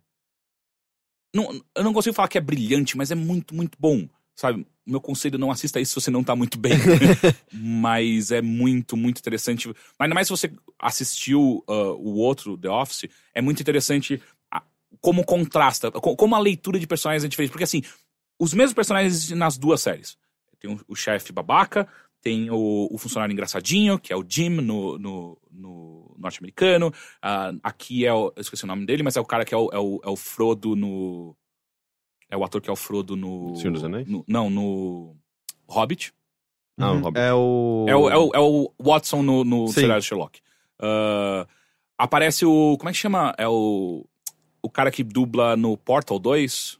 Ah, o Steve, não. É o que faz o podcast com o Rick Sim, Gervais. sim, sim. É o Stephen, Merchant. Obrigado, Matheus. Ah, ele aparece, ah, ele apareceu rapidamente no episódio só, eu acho que ele vai aparecer mais vezes. Ah, a recepcionista, que é a Pam no The Office norte-americano, é uma. É a atriz que faz. Ah, pera. Shaun of the Dead. Uhum. O Simon Pegg tá também ou não? Não. Mas parece que muito que é aquela patota, sabe? De Uhum. humor britânico, eles estão juntos na, na série. Cara, Se é fosse no Brasil, seria tipo a patota da. O do. Leandro Hassum. Não, o- não, eu fico pensando. Nossa, eu- O que eu- escritório. eu nem sei qual a patota que é. Eu sou, eu sou muito mais old school. Eu tava Ia ser pensando, o tipo, Marcelo Adnet, o chefe. Eu tava pensando no. Geração antiga. Tipo, o que restou de TV Pirata, sabe? Tipo. Cacete Planeta, você tá pensando? Não, não, não. Tinha uma, o uma Luiz patota. Fernando Guimarães. Luiz Fernando Guimaro- A Regina Guimarães. Casé. Regina, Regina Casé, tipo, meio que parou de com a. A é, Ah, o máximo, tipo, a voltar. cinema que ela a gente faz, ia né? ressuscitar o Neila Torraca. Ou, Neila Cê- To- ou ele tá vivo? Ele, ele morreu? Eu acho que ele morreu, não morreu? Eu gosto tanto do nome dele. Eu também. Mas ele também é outro que, tipo, sei lá. Sim, o Neila tava, sei lá. é, mas é que eu não sei se ele morreu, por isso que ele tá Peraí, o nome dele é Ney. Latorraca. Não, Neila, eu, eu, é eu, Neila. de Neila. Neila, Neila Torraca. É porque você falou Neila agora. não Mas é eu sempre Neila. fiz, você nunca viu, eu sempre falei assim. É, ok. Tanto que eu tinha. a- puta, tinha, teve já vários personagens meus de jogos que são os Neilator. É, não. A Ah. Fernanda Torres. É, putz, tem, tem uma, uma patota muito boa de, de humor que, sei lá, Muito agora. boa? É, no passado eles eram bem É, bons, esse pessoal vai. da TV Pirata é muito Não, bom. É. sim.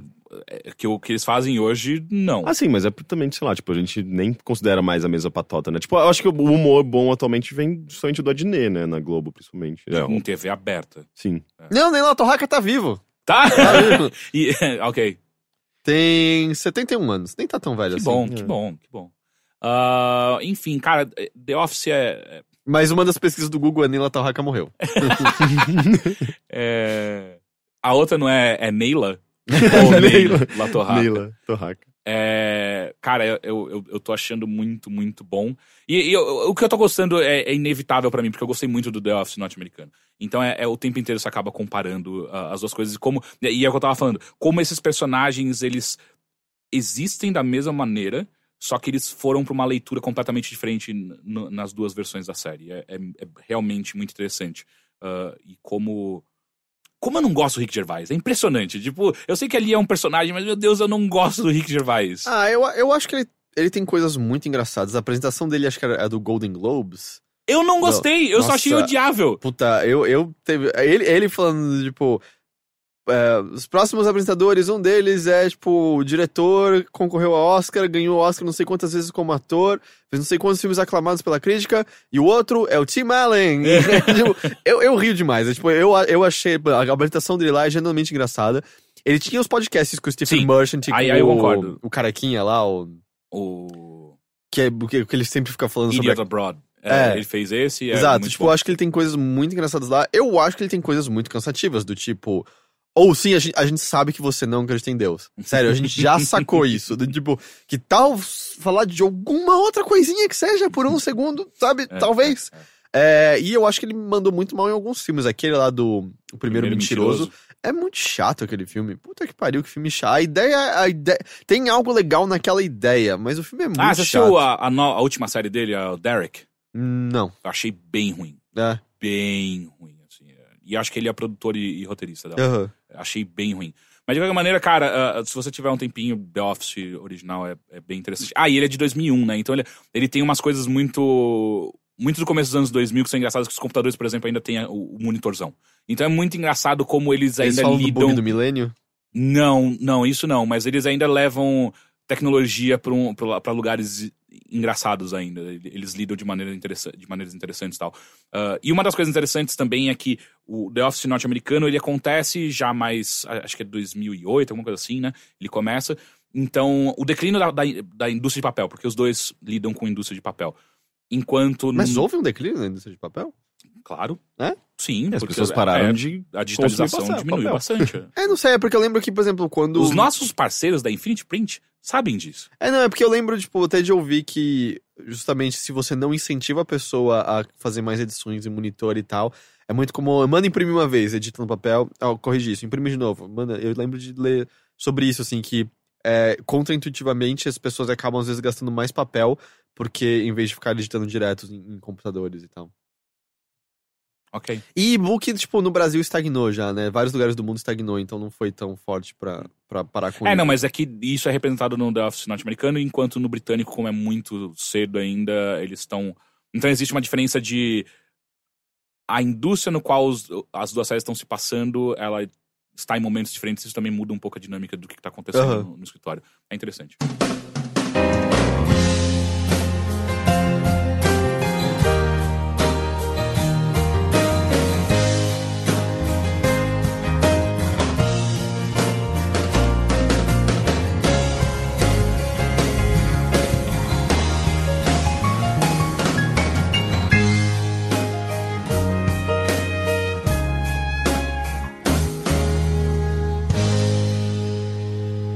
E a única coisa, a última coisa que eu quero falar rapidamente, porque eu assisti o primeiro episódio e eu estou completamente apaixonado, que é do Horace and Pete, Que é aquela série que do o. Louis C.K. que ele lançou sem avisar ninguém, basicamente. sem avisar e sem ajuda de ninguém, né? e aí pegou por isso meio que já foi cancelado, né? É, ele falou que a, a segunda temporada provavelmente não vai acontecer porque ele não tem grana pra isso. Ponto. É basicamente ah, ah, isso. Tanto que ele lançou, tá no site dele, 31 dólares toda a, a temporada inteira. Vale cada centavo. ah. Mas só assistiu um episódio. Eu só assisti um episódio, e pra mim já vale cada centavo. É bizarro. É, é, é- é muito interessante. A gente tava conversando isso antes de começar o, o podcast, como o Louis, ele tá indo pra um lado cada vez menos comédia. E isso aqui, isso não tá deixando. Não, não tá fazendo com que perca a genialidade do Louis. Pelo menos pra mim, ele- esse cara é, é muito foda. Ah, tanto que na própria série do Louis, ah, eu não dou tanta risada, assim. São Não, não poucas é, não é piadas. sobre você dar muita risada, mas é muito bom. Exato. E, e Horace and Pete é a mesma coisa, só que eu acho que ele ainda foi mais pro lado dramático, muito mais fortemente, assim. Ele... ah, a história conta... ah, ah, é um bar, chama Horace and Pete, que existe há 100 anos, e ele é passado de... Não é nem de pai pra filho, mas é de Horace and Pete pra Horace and Pete. Sempre na mesma família. Então, o Horace vai ter um filho, e talvez ele chame de Pete, ou talvez chame de Horace, ah, e isso vai passando o bar de, de, de geração em geração durante 100 anos. Até que chega a, a, a vez do Louis, que ele é, ele é um Horace, com um irmão dele, o Pete. E logo no primeiro episódio, ah, a irmã do, do Louis tá querendo acabar com esse bar, porque esse bar tá acabando com a família há 100 anos, ah, enquanto tem o pai dele que tá tipo, não, cara, vocês têm que. Aliás, o pai dele morreu, é o tio dele, vocês têm que manter isso aqui, ah, mas só que vocês dois, os dois Horace and Pete dessa geração são inúteis, vocês não conseguem, vocês estão acabando com o bar. Ah, e é logo no primeiro episódio você descobre que eles não são irmãos de verdade, porque o pai, o, o pai de um deles ah, ah, simplesmente pegou o filho, não gostava de crianças e passou pro irmão, e o irmão criou como se fosse. Então tem várias coisas muito pesadas de família, como o Louis não se dá bem com a, com a, com a filha dele, ah, porque ele é simplesmente um pai ausente. Só que ele é um ausente que liga todo dia. Ele não. Ele, ele só consegue pensar em gestos grandes demais pro filho pros filhos e não ah, no dia a dia. Então, isso já começa a pesar mais pro meu lado, que eu me relaciono bastante com isso. E também tem a parte do- dos relacionamentos do, do, do Louis, ah, ah, ah, como, como ele lida com ele. Cara, e são diálogos incríveis. Ele, ele faz. ah, ele fica pulando entre essas coisas do micro, que é a família do Horace and Pete, pro macro, que é a política norte-americana agora. Ele lida com isso agora, tipo, Trump, ah, Hillary Bernie Sanders. Ele- eles têm diálogos, ah, discussões inteligentíssimas. entre os personagens que não são os, os principais, são, são frequentadores do bar, discutindo entre si política e, e, cara, é muito bom. Puta que pariu. Eu tô impressionado ah, ah, o quão interessante é. Você não tem que estar bem inserido no contexto político norte-americano também pra gostar? assim, não, pra- não, não, porque o que eles acabam se referenciando é muito mais a posição política das pessoas que defendem o Trump, ou o Bernie Sanders, ou a Hillary. Ah, é, é muito acaba mais. sendo- é um universal, né? Exato, é muito mais focado entre liberais e conservadores, o que seriam os nossos esquerdopatas e os nossos direitistas coxinhos. É, Uhum. é, e, e é muito interessante que ele fala sobre isso, sobre, a, a- a- sobre como você defende cada posição política e por que, que você defende e por que, que você critica e tem um preconceito de outros da- da- das outras visões. É, cara, é, é- é genial. E, e- e- tem a Jessica Lange, por exemplo, ela tá lá. São, são atores muito fodas. O, o, o irmão do, do Louis, quem faz é o. É o cara que tá no Conair também, que é o assassino bizarro, Não lembro. que mata criancinhas. Eu não lembro. Ah, ele é um cara muito feio, é isso. Ah, Steve Buscemi. Isso! Obrigado. É ele mesmo. É ele mesmo. Ah, e ele tá muito bem nessa série também. E, assim, a- além de toda, todo o roteiro e toda a história interessante que tá, que tá se mostrando, eu gostei muito como ela foi produzida, né? O Louis, ele. É que o lance foi meio bizarro, assim. Eu entendo ele fazer tudo sozinho, mas nem anunciar antes, assim. Porque Uhum. parece que isso ferrou forte com ele, assim. Sim, mas eu. Eu entendo o que, que ele quis fazer ali. Era muito uma. Um, um desejo pessoal dele de, de provar, que eu sinto que é provar pra ele mesmo que, que- se ele conseguiria fazer isso ou não, e mostrar pro mundo, tipo, ah, é- é- hoje em dia a gente consegue fazer isso, esse sistema de. A gente não precisar de grandes capitalistas por trás da nossa produção cultural, a gente consegue colocar uma coisa Não, grande essa ar. parte eu até entendo. Tipo, não, não buscar investimento, mas não ele mesmo falar, ô, eu tô produzindo essa série, Uhum. vai sair em tal dia, faça Mas é que uma... você leu entrevistas sobre, sobre por que, que ele Não. fez isso. Eu li algumas e eu achei interessante, porque pode ser preciosismo ah, ah, e até meio bobo da parte do Louis, mas o que ele queria, acima de tudo, era não ter nenhuma influência de ninguém.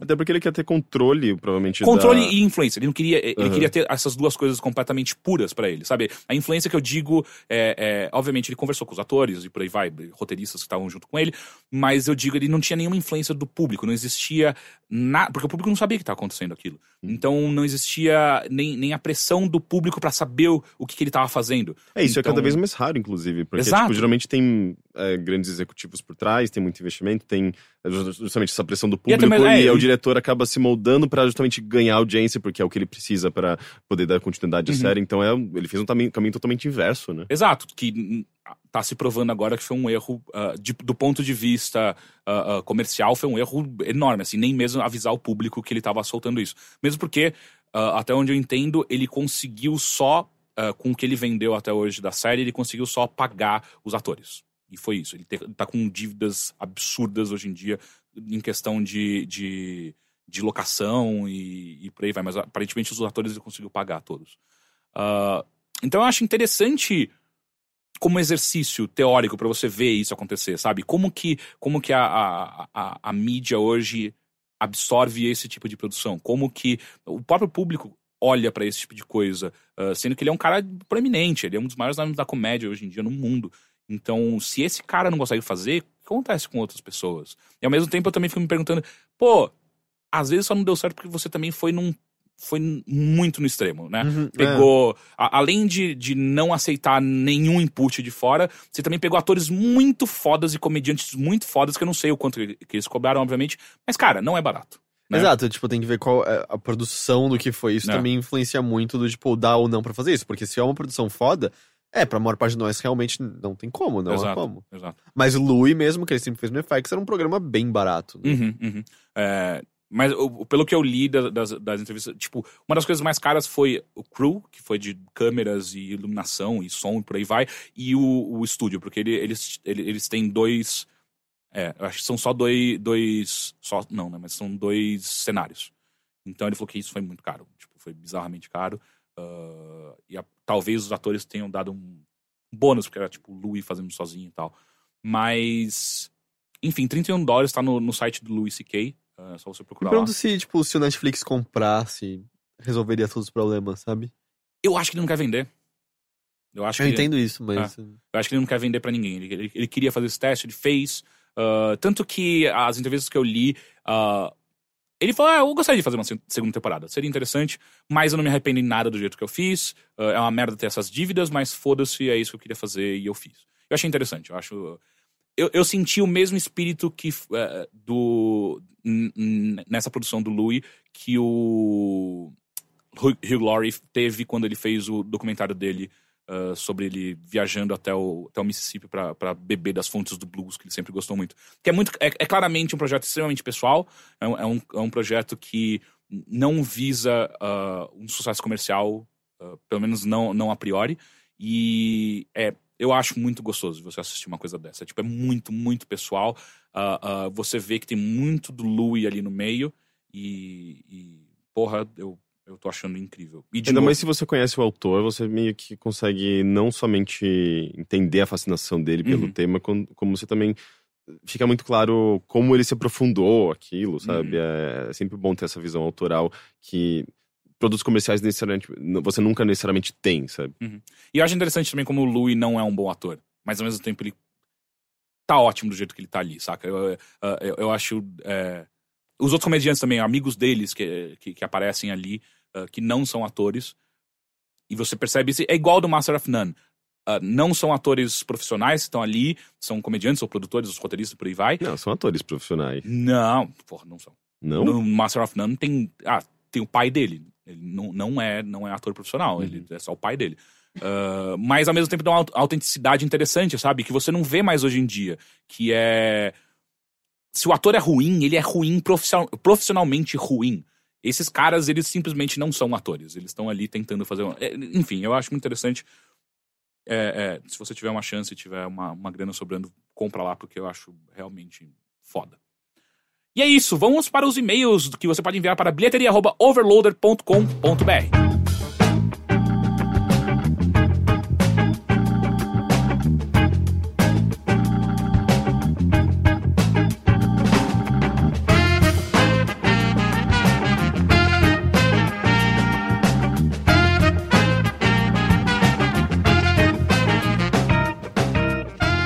Então, quem enviou esse e-mail pra gente é o Alex Palomino, 24 anos de São Paulo. Você falou do, tipo, envie seu e-mail para a bilheteria? Caralho, eu acabei de falar Foi isso. mal, eu tava distraído. Eu tava... Acabei de falar isso.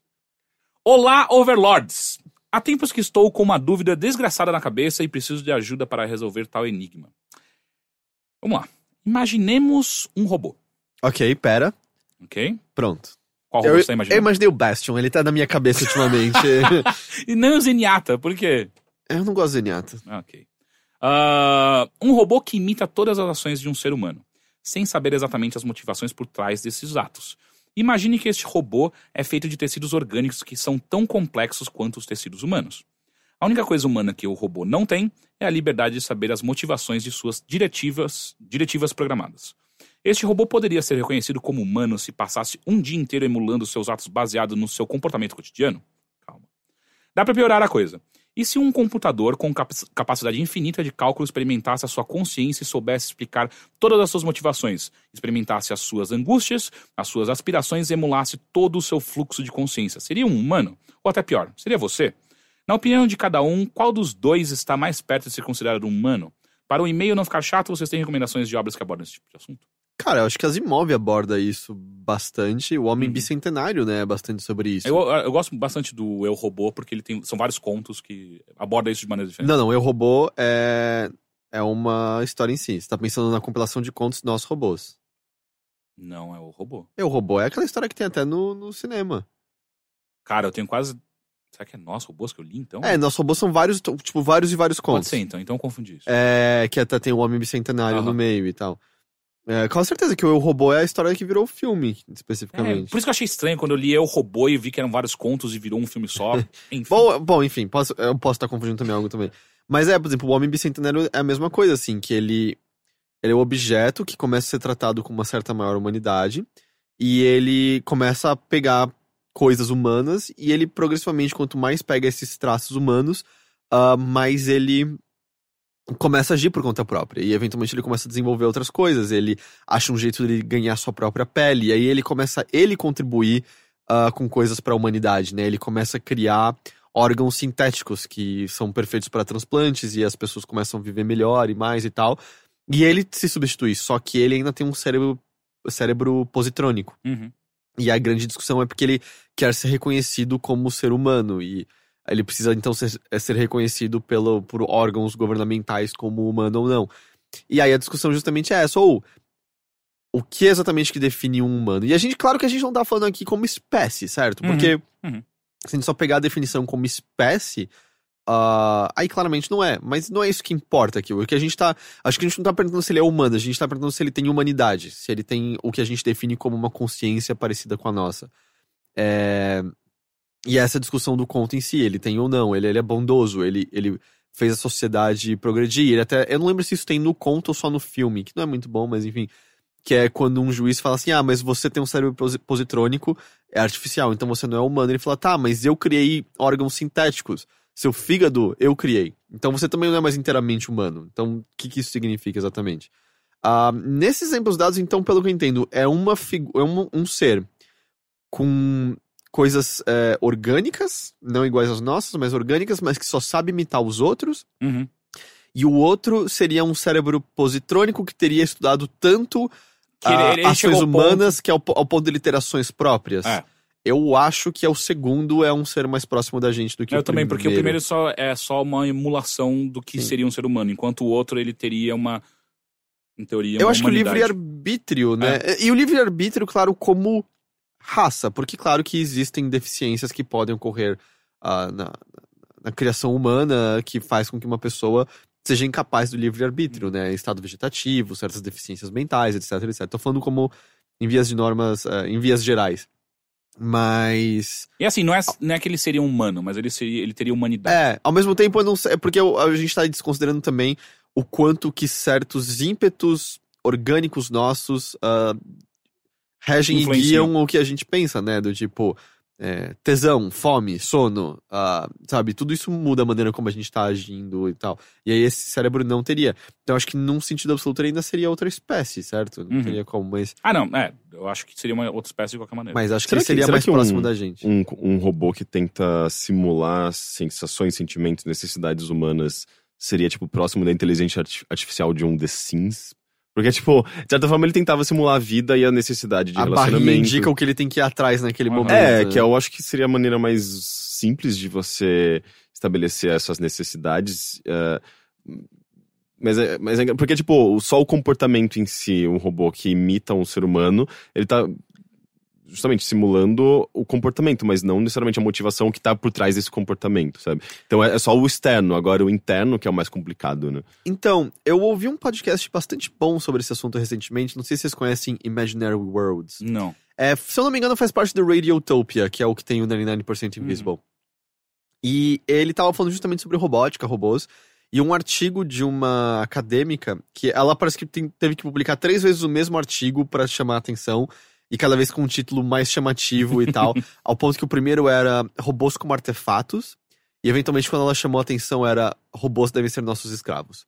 Caralho. É, e o, que- o que ela argumenta é a maneira como ficção científica, justamente como a gente está pensando agora sobre robôs, tá desviando a maneira como nós, como humanidade, devemos pensar sobre robôs e a utilidade prática que eles devem ter. No sentido de a afeição humana, né? Vamos dizer, mais próximos de androides. E justamente esse pensamento de precisamos criar, ah, dar a eles uma inteligência que seja artificial, que dê a eles alguma forma de arbítrio, seja ele livre, completamente livre ou não, é, é contra, contraproducente a nós. Não faz sentido. Nós devemos criar robôs práticos, como de uma linha de montagem numa fábrica de automóveis, porque esses são os robôs que vão, tal qual ro- rolou na Foxconn, né, recentemente, Sim. 600 mil empregos substituídos por robôs.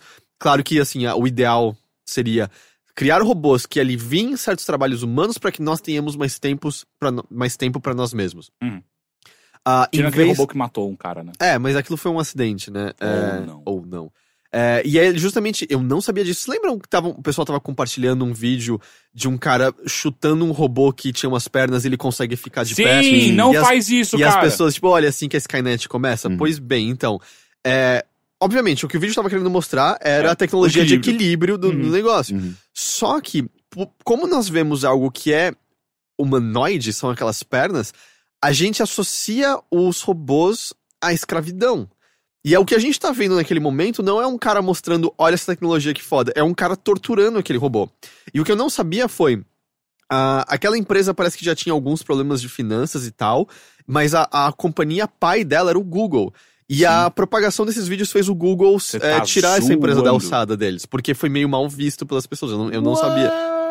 E Puta, como é que é? é não é General Electric, é... eu não lembro agora exatamente. É, então ela fala, tipo, a gente tem Boston... que parar. É, é Boston, alguma coisa, eu acho. É, e aí o que ela fala, tipo, a gente tem que parar de pensar justamente em robôs dessa maneira. Robôs não são seres vivos. Ah, Mas a gente é, é meio que uma tendência do ser humano de se inspirar na natureza e Uhum. no que há ao redor dele pra tentar reconstruir isso de alguma forma. Tipo, robôs aranha, robôs cachorro, Sim. robôs.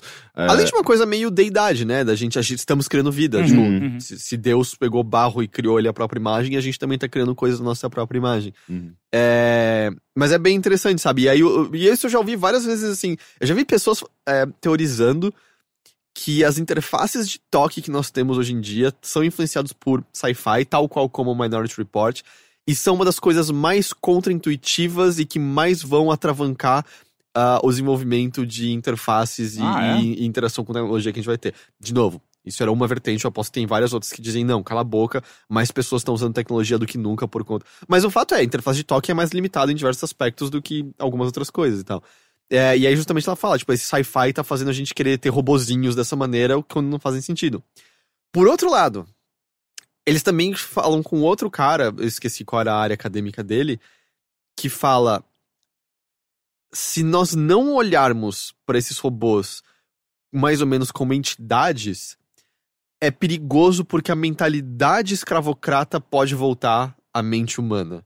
E a gente pode olhar para isso e tá de novo pensando como é, donos de escravos pensaram no passado, e isso pode ser algo perigoso para nós como humanidade. É, desde que a gente não atribua valores humanos a essas. a- a- a- a esses dispositivos, né? Uhum. Porque, tipo, um Google Home, por exemplo, sabe? Tipo, que eles anunciaram recentemente, que é basicamente um assistente doméstico. Ele não tem nenhum atributo humano, não tem um, não tem um nome. Ninguém né? liga pro Roomba, É diferente, sabe? é diferente do. Oh. É diferente da Siri, que inclusive ele- eles é, dão um gênero, né? Tipo, é, são.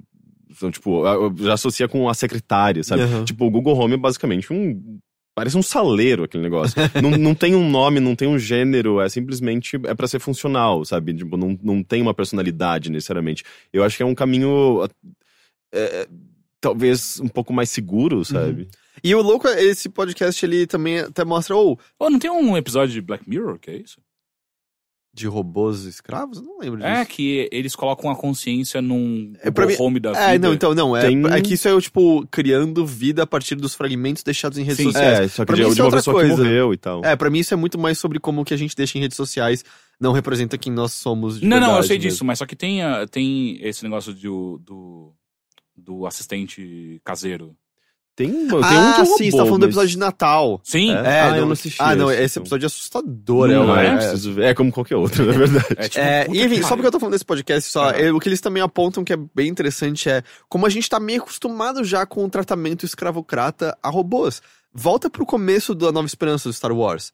O C3PO quer que o R2D2 obedeça o mestre Luke, porque senão eles vão ser desmontados. Aham. E, tipo, ele claramente já sofreu na mão de outros seres humanos. E se você olhar o que o C3PO sofre na série como um todo, são as pessoas mandando ele calar a boca e tratando ele como algo de segundo plano. Mas a cultura como um todo sempre tratou robôs dessa, dessa maneira, parece. Você pega, sei lá, tipo, dos anos 50, provavelmente quando eles começaram a aparecer em filmes, ou até antes, não sei, até hoje, é, ele- eles são tratados como subservientes, né? Tipo, Ah, não. depende tipo, bastante. É, o, o- Como é que chama? O O, Data do Star Trek. O no- Short Circuit. O. Short Circuit? É, que é o robozinho mais fofo do mundo. Não sei Ah, não, é mas eu acho que é uma, quase Quem é que Short uma, uma exceção à regra, Ah, né? caralho. Sei lá, tipo, Vicky. Você Eu- lembra da Vicky? Da... Sim.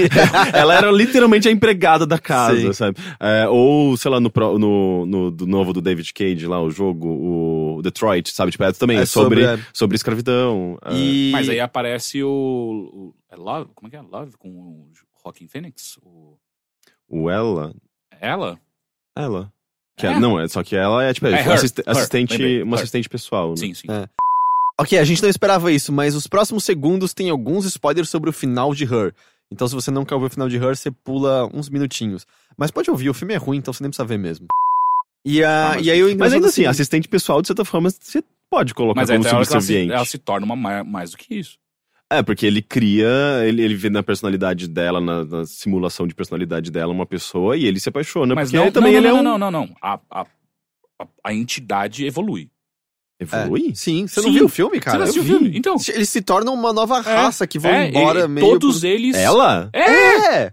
Ele todo, Como? todos as tá pessoas zoando, perdem. é. É, é, Você esse dormiu é no final, do eles filme, se é, tornam tipo, tão maiores e mais É? inteligentes que ela até fala do tipo, eu sou tão mais veloz e tô vendo tão mais coisas que eu, tipo, existe meio que a história de uma humanidade inteira entre cada palavra que você tá falando e a gente decidiu todos irem embora daqui. É? E todos Eu vão não embora. lembro disso. Caralho, como assim? É o final do filme, ele triste porque ele É, Vocês- mal. vocês tipo, Matheus, o final talvez botar só tipo um isso. pi de spoiler de Her antes disso. Eu me lembro de, do lado de uma perspectiva muito mais pessoal dele, mas não Sim, até a hora que para isso, É. acaba Esse isso. filme é uma bosta completa. eu não gosto. Ela, eu não, não. gosto Nossa, acho uma bosta completa eu- esse filme. É, eu não sou muito fã dele. Enfim, a última só coisa que eu queria falar, eles falam só uma exceção pra qual ninguém liga de robôs estarem dominando, que é carros automatizados. Uhum. Porque, tirando, claro, pessoas que curtem carro por lazer, a humanidade odeia carros. Só representa tempo perdido em trânsito, representa a ida ao trabalho, todo mundo. E todo- carros devem ser odiados, carros são uma bosta.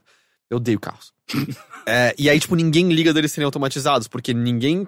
Se tem uma coisa que as pessoas não se importariam, é de nunca mais ter que dirigir, não ter mais que se preocupar com isso e transformar esse processo numa coisa muito mais tranquila do que ela é atualmente. Eu acho que o- um- um- uma coisa que seria interessante seria meio que transformar o Uber, na verdade, no sistema de transporte público. E eles, se eles fossem automatizados, você basicamente. Ah, você precisa sair de casa, você pega um carro que ele vai parar na sua frente, te levar em outro lugar, ele vai continuar levando outras pessoas e você paga por esse serviço, assim como você paga ônibus, sabe? Ah, eu, eu, eu imagino que, sei lá, tipo, é o caminho mais óbvio pra gente. E aí a sabe, gente vai de destruir a, a, a- a Terra. Não, então, mas eu, é que eu Não, já mas pensei é, no sistema de existem- bolas laranjas. É, a gente só cria Bolas trilhos. é, a gente só cria trilhos nas vias menores onde trens e, e ônibus não poderiam ir. E aí, tipo, seria só um sistema elétrico com umas bolas laranjas com cadeiras confortáveis que é de graça que ficam circulando por ali. Aí você digita onde você quer ir e ela te leva nessas vias menores. É caro pra caralho, inviável. Não vai existir. Isso nunca vai acontecer, mas eu pensei sobre Mas, isso. é, ok. mas é, eu acho que tem vários projetos de engenharia que envolvem. Bolas é, laranjas? Não, que envolvem vias. Sem dúvida. Via. é, vias. Tipo, eu acho que é. Não sei se é pro do solar mesmo, mas. Basicamente, tipo, o, o- o- seria um campo magnético, sabe? Hum. Tipo, e eu acho que os carros eles seriam é, é, alimentados pela Boa energia vontade. do. Vai, tipo, carro, vai. da luz, carro, da- vai. captada pela luz solar, então seria meio que um sistema sustentável, Aham. sabe? Mas é, isso que não é totalmente. É, tipo, É, mas é um negócio extremamente caro e que. É isso aí, alguém deve. Alguém que manja, talvez seja antiquado, mas eu lembro de ler que o lance é que placas solares, quando elas perdem a vida útil delas, é um negócio muito difícil de você se livrar, tipo, não é exatamente biodegradável. Hum. Ah, é. Mas, tipo, quem manja. Talvez, pro sol. talvez isso. É, só joga.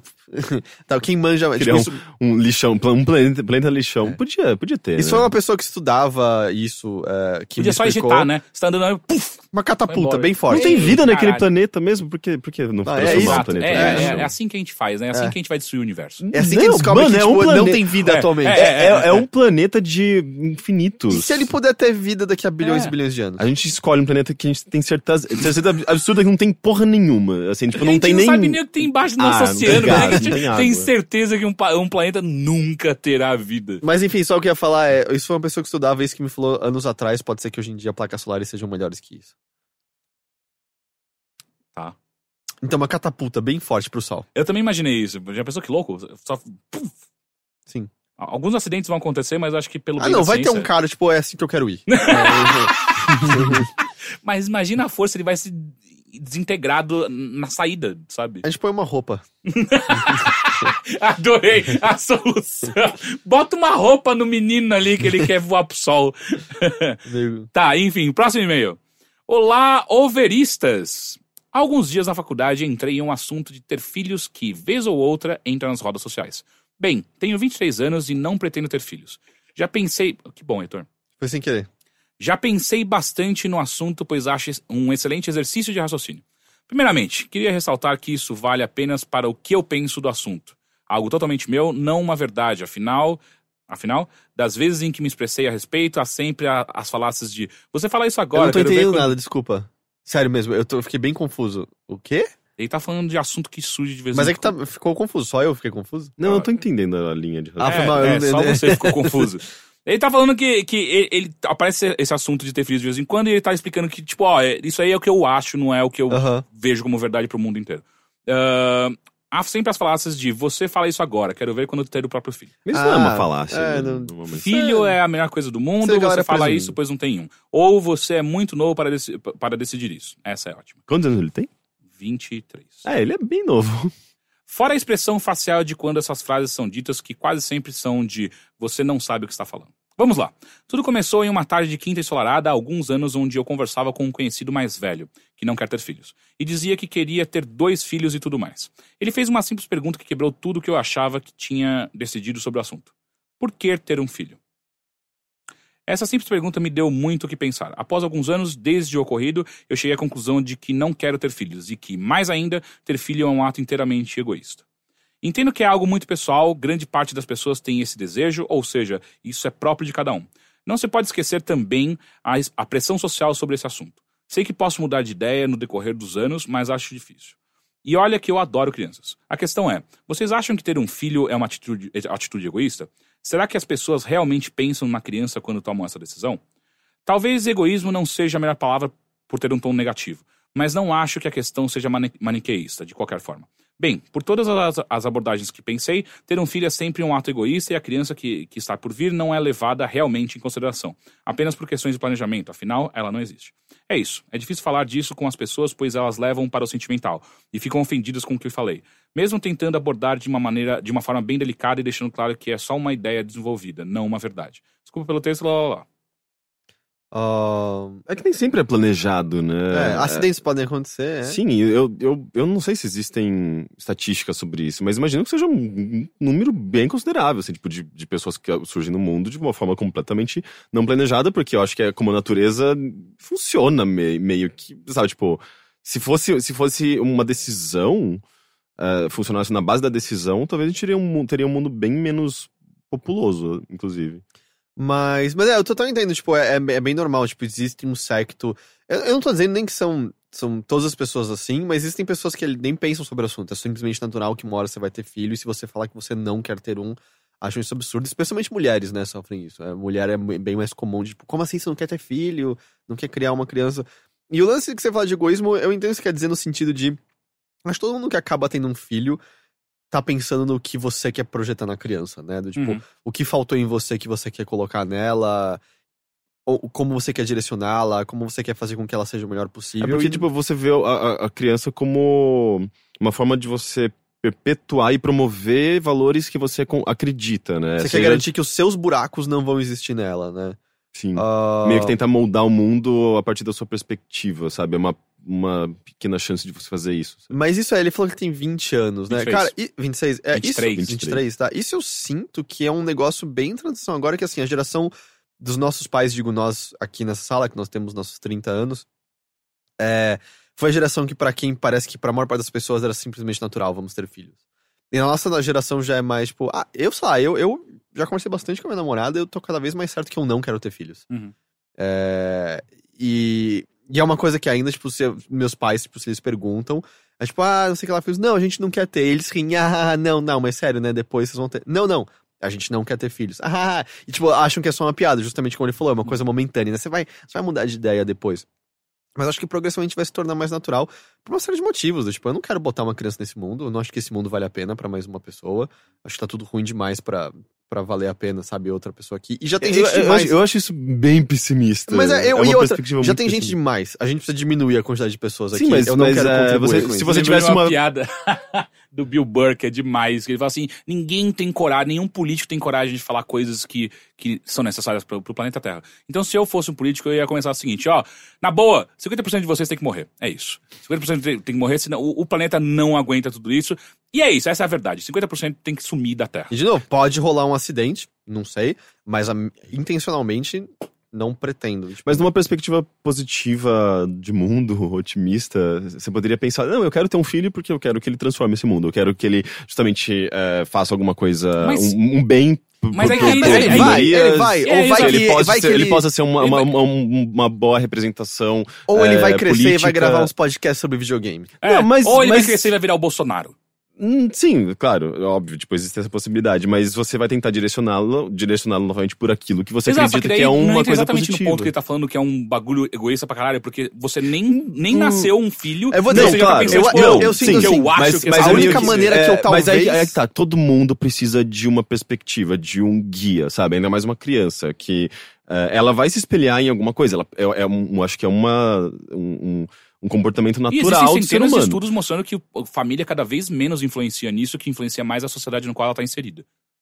É, Como que você sim, vai- você é, se Eu não sei, sente- não, mas eu acho que a educação Não, familiar... ajuda. Até porque, tipo, eu, eu, eu, eu tenho coisas que, sei lá, eu peguei dos meus pais, que às vezes eu, eu implicava com eles, mas Aham. eu continuo repli- é, replicando esse comportamento. Sim, o que eu quero dizer é, é, é importante, influencia, mas cada vez fica mais claro que o, o meio sei, no qual, sim, o meio no qual o filho Não, tá sim. inserido, a criança tá inserida, vale é muito óbvio, mais Eu que vou dizer, eu, assim, o meu único.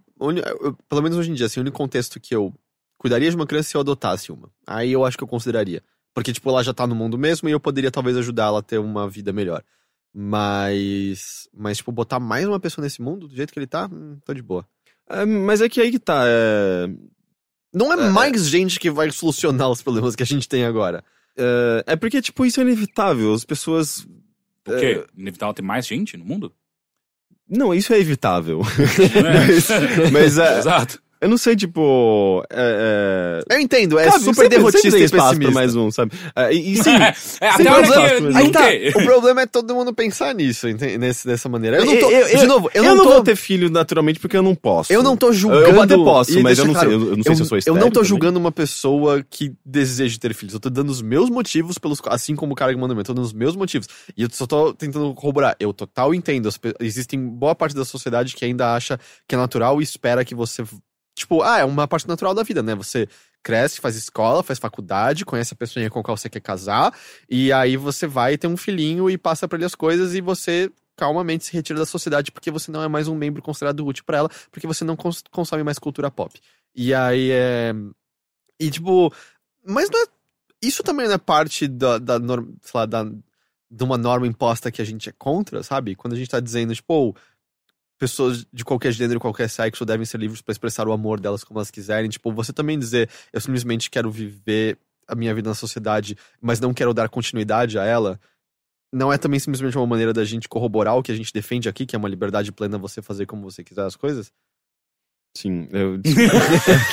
não, assim, eu, eu queria muito responder a sua pergunta, mas na hora que você tava elaborando, eu comecei a pensar numa resposta anterior, e daí eu comecei a misturar as coisas. Eu falei, ok, eu perdi completamente o fio da meada, e ele, o Ayrton tá olhando pra mim, ele tá querendo uma resposta minha, e eu sou incapaz de responder.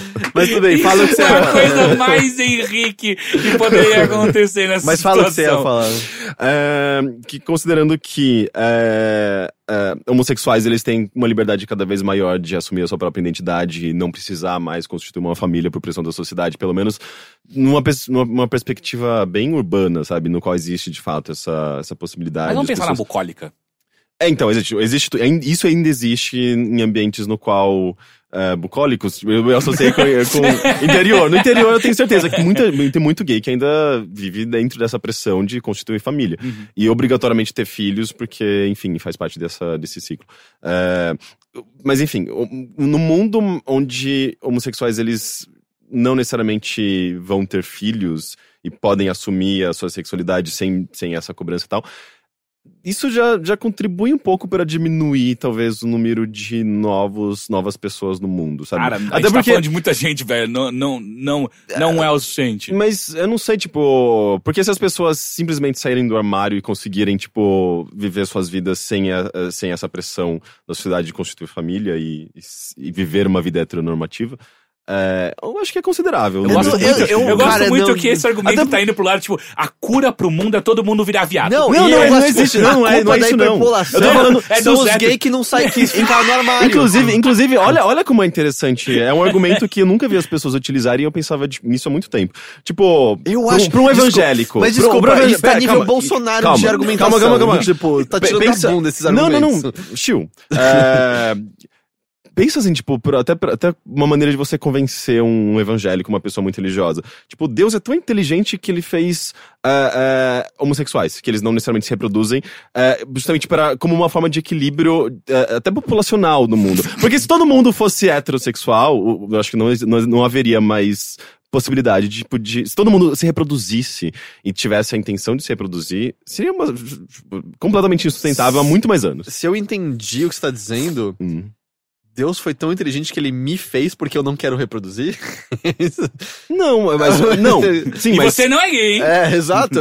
Mas é porque, The tipo, a- você, e aí, aí é uma questão de, de, de escolha sua. Óbvio que todo mundo tem a escolha de, de se reproduzir ou não. Mas um homossexual tem uma tendência muito menor de, de, de se reproduzir. Porque, tipo, ele. Tá, mas Ele mas- pode, ok, ele Rick, pode se Rick, eu vou mas fazer uma é- mas pergunta. é- mas Ok, é um- Eu tenho certeza que os biólogos evolucionistas estão se contorcendo em casa Mas agora. Por quê? Porque, ok, me diz uma coisa. Por que então populações de animais que não estão, tipo, excedentes no mundo, como leões e afins, também apresentam homossexualidade? Porque, sim, ex- existe uma questão de equilíbrio. Porque que você tá muito... dizendo então que é um equilíbrio biológico sim, do mundo? você- Por que não? Porque a gente tem evidências pra que não seja.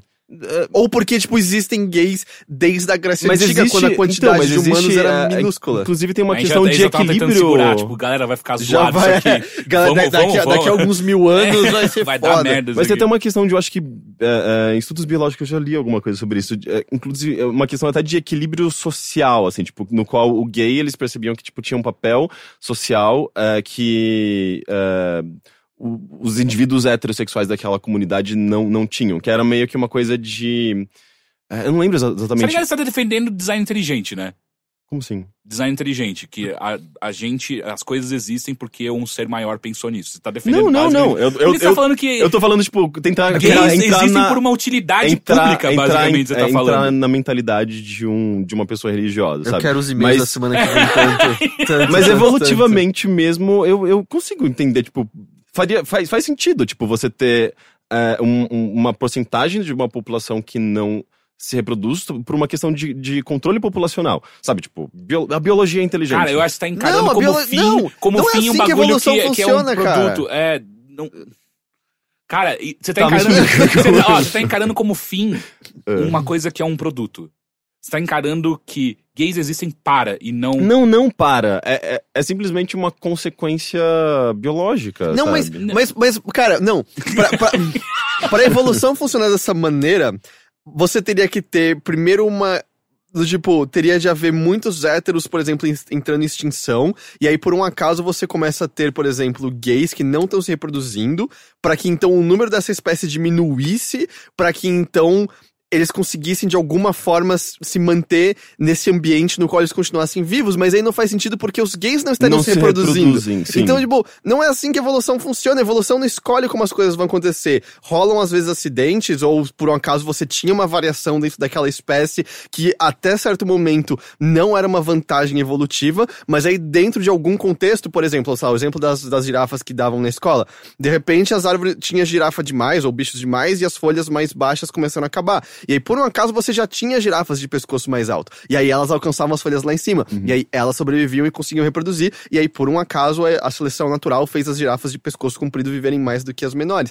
Da sua maneira que você tá falando, não, não, a evolução não escolhe antes do tipo, hum, Não, sim, deixa eu é, guiar é. isso aqui nessa direção. Sim, tipo, a questão da Design reprodu- o, o inteligente. próprio Exato. fato do, do- de, de gays não se reproduzirem, ou pelo menos se produzirem menos, é, faz com que a- a- essa evidência não. Aliás, esse, tipo, esse- essa teoria não. não Caralho, que não bom. funcione.